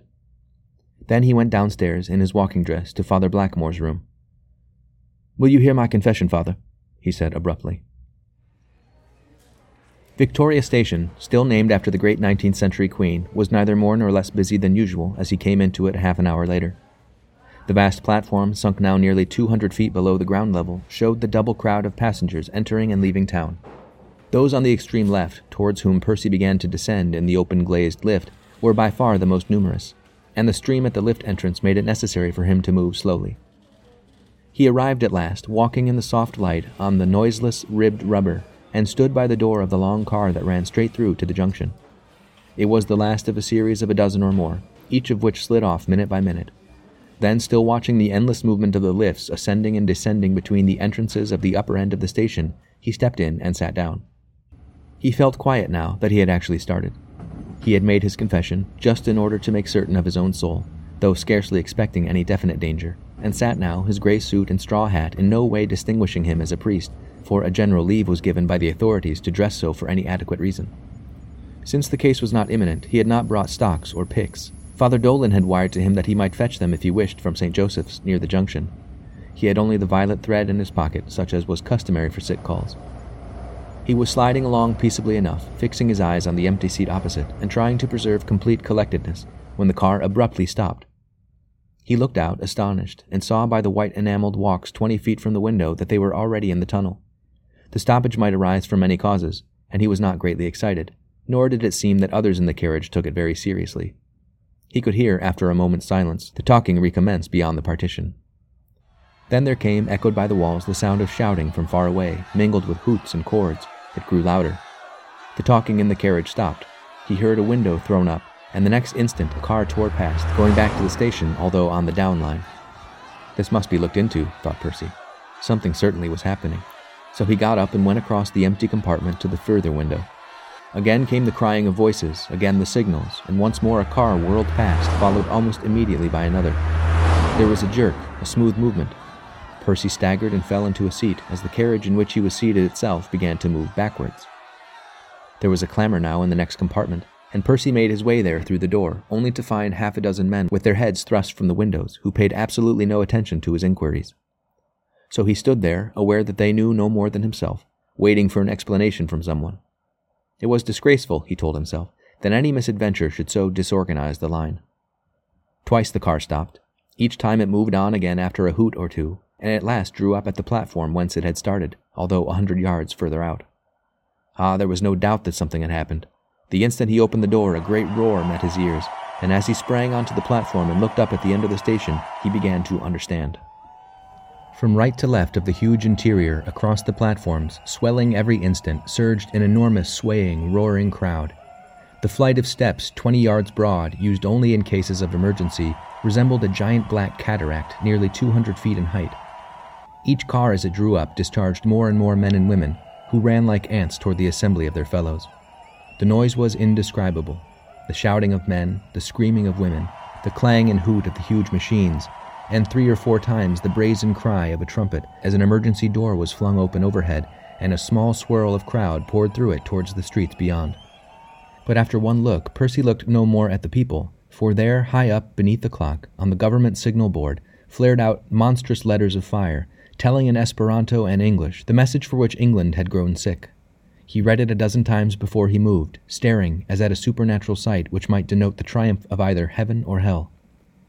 Eastern Convention dispersed, peace, not war, universal brotherhood established, Felsenburgh in London tonight. It was not until nearly two hours later that Percy was standing at the house beyond the junction. He had argued, expostulated, threatened, but the officials were like men possessed. Half of them had disappeared in the rush to the city, for it had leaked out, in spite of the government's precautions, that Paul's house, known once as St. Paul's Cathedral, was to be the scene of Felsenburgh's reception. The others seemed demented. One man on the platform had dropped dead from nervous exhaustion, but no one appeared to care, and the body lay huddled beneath a seat. Again and again Percy had been swept away by a rush as he struggled from platform to platform in his search for a car that would take him to Croydon. It seemed that there was none to be had, and the useless carriages collected like driftwood between the platforms as others whirled up from the country bringing loads of frantic, delirious men who vanished like smoke from the white rubber boards. The platforms were continually crowded and as continually emptied, and it was not until half an hour before midnight that the block began to move outwards again. Well, he was here at last, disheveled, hatless, and exhausted, looking up at the dark windows. He scarcely knew what he thought of the whole matter. War, of course, was terrible, and such a war as this would have been too terrible for the imagination to visualize.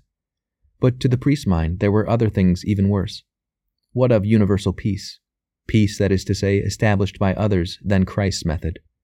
Or was God behind even this? The questions were hopeless. Felsenburgh, it was he then who had done this thing, this thing undoubtedly greater than any secular event hitherto known in civilization. What manner of man was he? What was his character, his motive, his method? How would he use his success? So the points flew before him like a stream of sparks, each, it might be, harmless, each equally capable of setting a world on fire.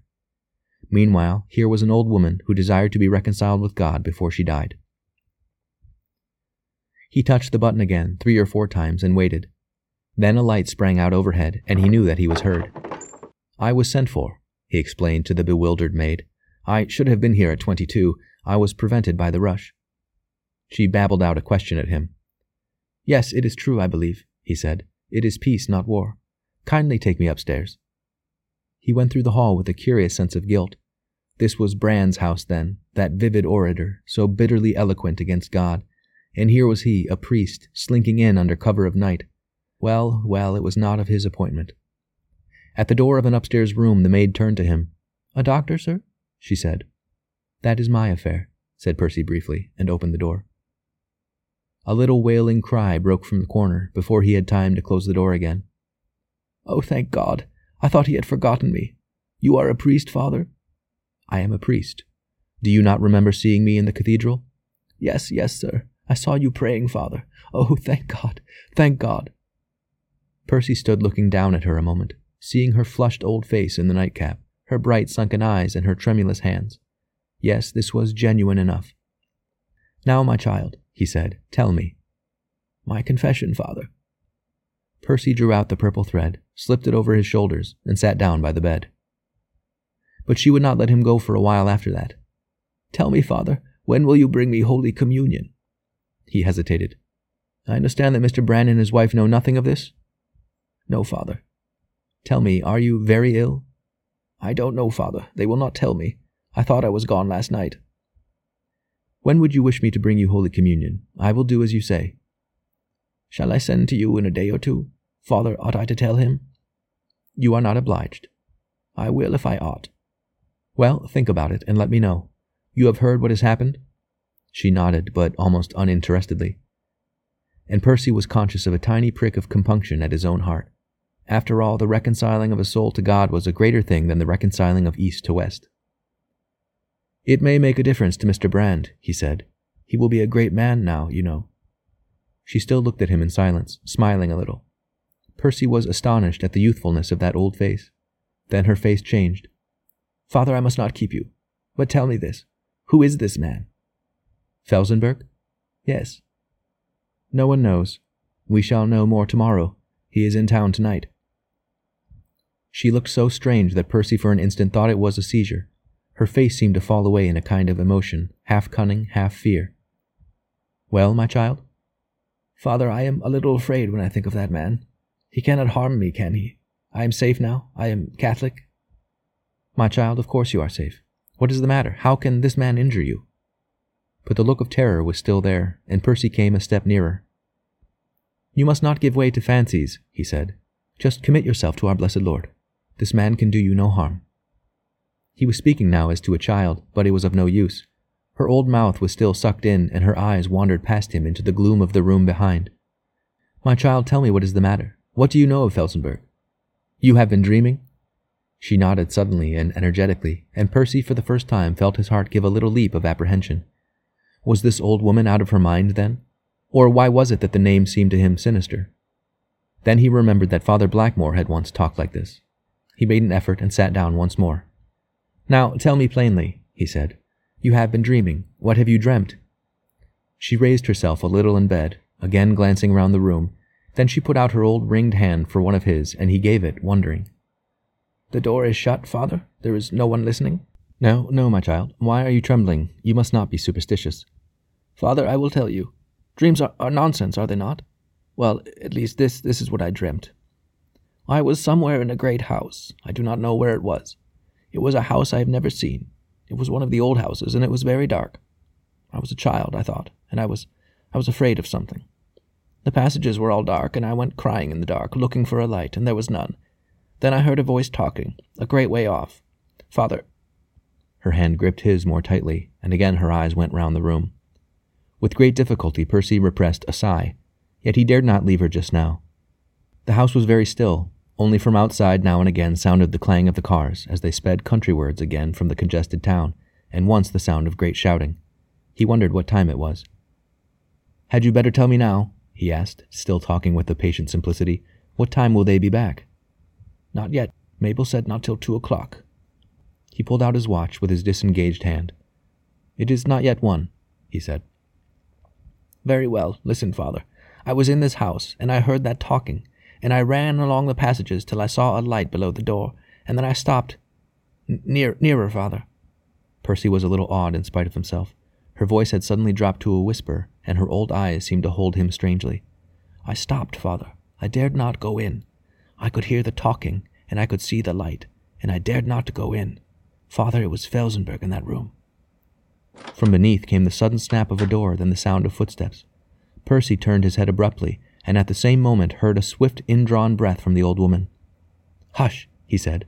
Who is that? Two voices were talking in the hall below now, and at the sound the old woman relaxed her hold. I, thought it to be him, she murmured. Percy stood up. He could see that she did not understand the situation. Yes, my child, he said quietly, but who is it? My son and his wife, she said. Then her face changed once more. Why, why, father. Her voice died in her throat as a step vibrated outside. For a moment there was complete silence, then a whisper, plainly audible in a girl's voice. Why, her light is burning. Come in, Oliver, but softly. Then the handle turned. Chapter 5 There was an exclamation, then silence, as a tall, beautiful girl with flushed face and shining gray eyes came forward and stopped, followed by a man whom Percy knew at once from his pictures. A little whimpering sound from the bed, and the priest lifted his hand instinctively to silence it. Why, said Mabel, and then stared at the man with the young face and the white hair. Oliver opened his lips and closed them again. He too had a strange excitement in his face. Then he spoke. Who is this? he said deliberately. Oliver, cried the girl, turning to him abruptly. This is the priest I saw. A priest? said the other, and came forward a step. Why, I thought. Percy drew a breath to steady that maddening vibration in his throat.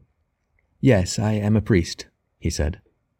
Again the whimpering broke out from the bed, and Percy, half turning again to silence it, saw the girl mechanically loosen the clasp of the thin dust cloak over her white dress. You sent for him, mother? snapped the man with a tremble in his voice and with a sudden jerk forward of his whole body. But the girl put out her hand. Quietly, my dear, she said. Now, sir. Yes, I am a priest, said Percy again, strung up now to a desperate resistance of will, hardly knowing what he said. And you come to my house? exclaimed the man. He came a step nearer and half recoiled. You swear you are a priest? he said. You have been here all this evening? Since midnight. And you are not he stopped again. Mabel stepped straight between them.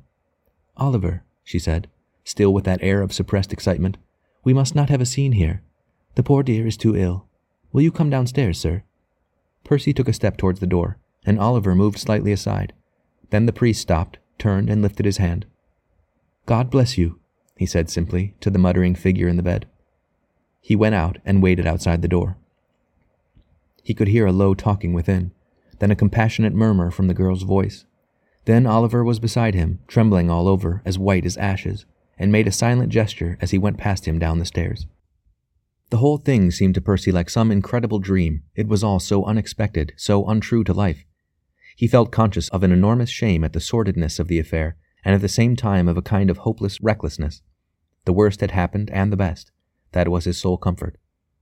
Oliver pushed a door open, touched a button, and went through into the suddenly lit room, followed by Percy. Still in silence, he pointed to a chair. Percy sat down, and Oliver stood before the fireplace, his hands deep in the pockets of his jacket, slightly turned away. Percy's concentrated senses became aware of every detail of the room the deep, springy green carpet, smooth under his feet, the straight hanging thin silk curtains, the half dozen low tables with the wealth of flowers upon them, and the books that lined the walls. The whole room was heavy with the scent of roses, although the windows were wide and the night breeze stirred the curtains continually. It was a woman's room, he told himself. Then he looked at the man's figure, lithe, tense, upright, the dark gray suit not unlike his own, the beautiful curve of the jaw, the clear, pale complexion, the thin nose, the protruding curve of idealism over the eyes, and the dark hair. It was a poet's face, he told himself, and the whole personality was a living and vivid one. Then he turned a little and rose as the door opened, and Mabel came in, closing it behind her. She came straight across to her husband and put a hand on his shoulder. Sit down, my dear, she said. We must talk a little. Please sit down, sir. The three sat down, Percy on one side and the husband and wife on a straight backed settle opposite. The girl began again. This must be arranged at once, she said, but we must have no tragedy. Oliver, do you understand? You must not make a scene. Leave this to me. She spoke with a curious gaiety, and Percy, to his astonishment, saw that she was quite sincere. There was not the hint of cynicism. Oliver, my dear, she said again, don't mouth like that. It is all perfectly right. I am going to manage this. Percy saw a venomous look directed at him by the man. The girl saw it too, moving her strong, humorous eyes from one to the other. She put her hand on his knee. Oliver, attend. Don't look at this gentleman so bitterly. He has done no harm. No harm, whispered the other. No, no harm in the world. What does it matter what that poor dear upstairs thinks? Now, sir, would you mind telling us why you came here? Percy drew another breath.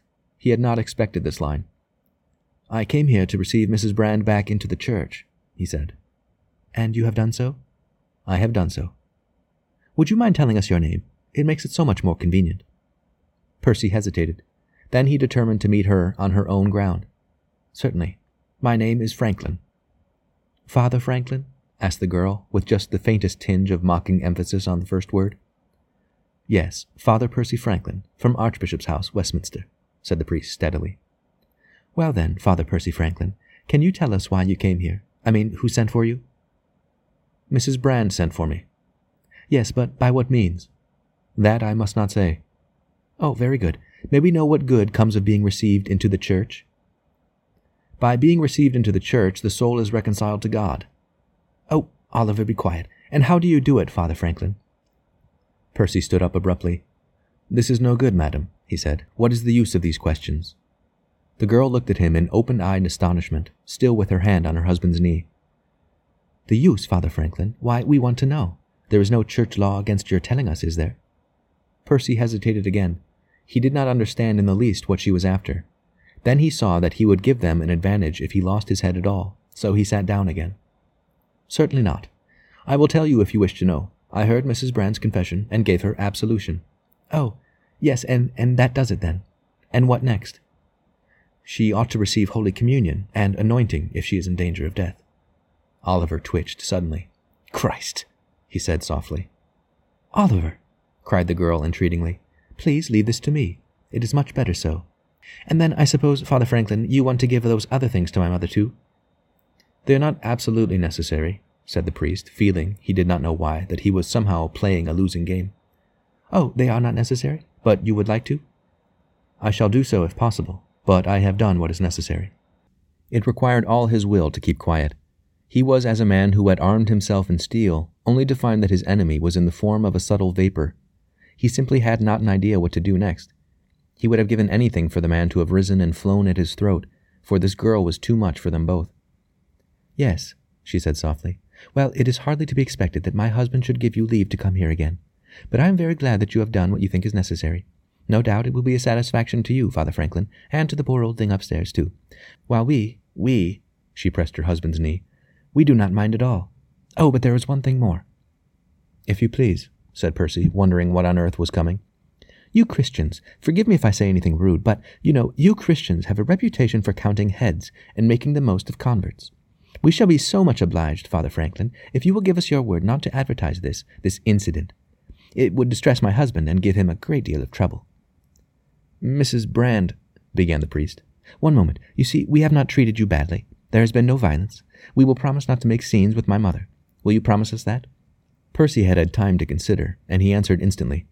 Certainly, I will promise that. Mabel sighed contentedly.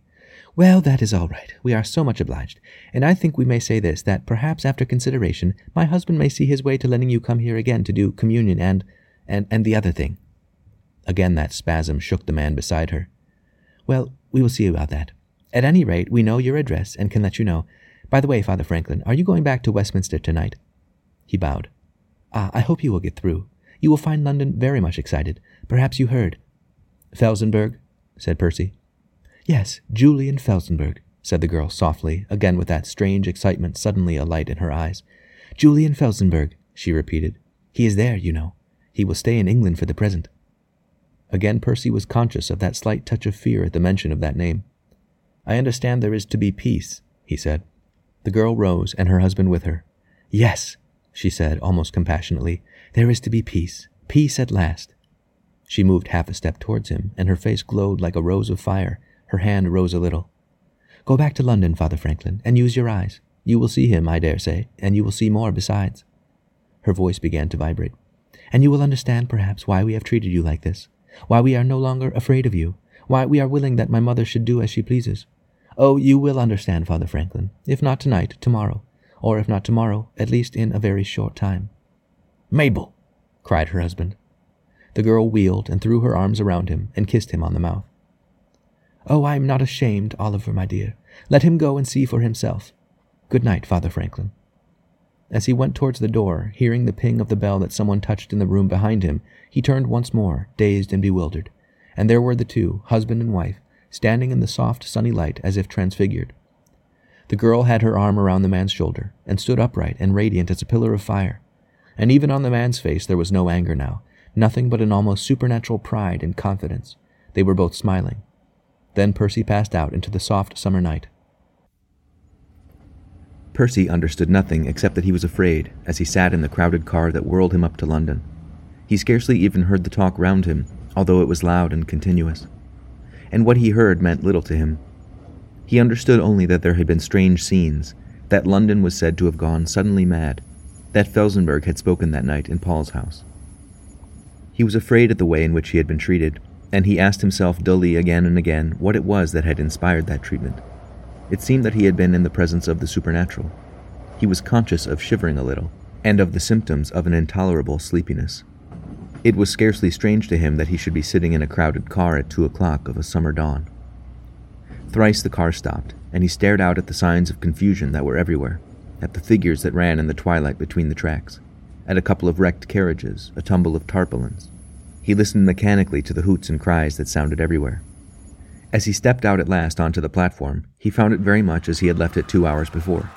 There was the same desperate rush as the car discharged its load, the same dead body beneath the seat, and above all, as he ran helplessly behind the crowd, scarcely knowing whither he ran or why, above him burned the same stupendous message beneath the clock. Then he found himself in the lift, and a minute later he was out on the steps behind the station. There, too, was an astonishing sight.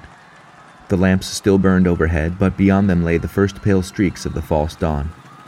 The street that ran now straight to the old royal palace, uniting there, as at the center of a web, with those that came from Westminster, the Mall, and Hyde Park, was one solid pavement of heads. On this side and that rose up the hotels and houses of joy, the windows all ablaze with light, solemn and triumphant, as if to welcome a king, while far ahead against the sky stood the monstrous palace outlined in fire and a light from within like all other houses within view. The noise was bewildering. It was impossible to distinguish one sound from another. Voices, horns, drums, the tramp of a thousand footsteps on the rubber pavements, the somber roll of wheels from the station behind, all united in one overwhelmingly solemn booming, overscored by shriller notes. It was impossible to move. He found himself standing in a position of extraordinary advantage, at the very top of the broad flight of steps that led down into the old station yard, now a wide space that united, on the left, the broad road to the palace, and on the right, Victoria Street, that showed, like all else, one vivid perspective of lights and heads. Against the sky on his right rose up the illuminated head of the Cathedral Campanile. It appeared to him as if he had known that in some previous existence. He edged himself mechanically a foot or two to his left till he clasped a pillar. Then he waited, trying not to analyze his emotions but to absorb them. Gradually, he became aware that this crowd was as no other that he had ever seen. To his psychical sense, it seemed to him that it possessed a unity unlike any other. There was magnetism in the air.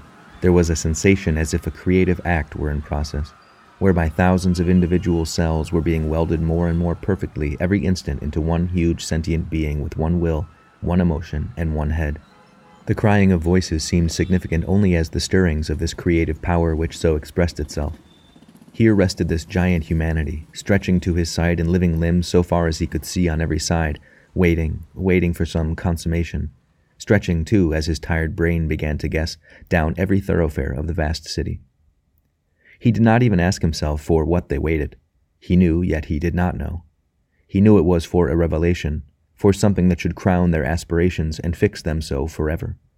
He had a sense that he had seen all this before, and, like a child, he began to ask himself where it could have happened, until he remembered that it was so that he had once dreamt of the Judgment Day, of humanity gathered to meet Jesus Christ. Jesus Christ! Ah, how tiny that figure seemed to him now, how far away, real indeed, but insignificant to himself. How hopelessly apart from this tremendous life. He glanced up at the campanile. Yes, there was a piece of the true cross there, was there not? A little piece of the wood on which a poor man had died twenty centuries ago. Well, it was a long way off. He did not quite understand what was happening to him. Sweet Jesus, be to me not a judge, but a Savior, he whispered beneath his breath, gripping the granite of the pillar, and a moment later knew how futile was that prayer. It was gone like a breath in the vast, vivid atmosphere of man. He had said Mass, had he not? This morning, in white vestments. Yes, he had believed it all then, desperately, but truly. And now? To look into the future was as useless as to look into the past. There was no future, and no past. It was all one eternal instant, present and final. Then he let go of effort and again began to see with his bodily eyes. The dawn was coming up the sky now, a steady soft brightening that appeared, in spite of its sovereignty, to be as nothing compared with the brilliant light of the streets. We need no sun, he whispered, smiling piteously, no sun or light of a candle. We have our light on earth, the light that lighteneth every man. The campanile seemed further away than ever now, in that ghostly glimmer of dawn, more and more helpless every moment, compared with the beautiful vivid shining of the streets.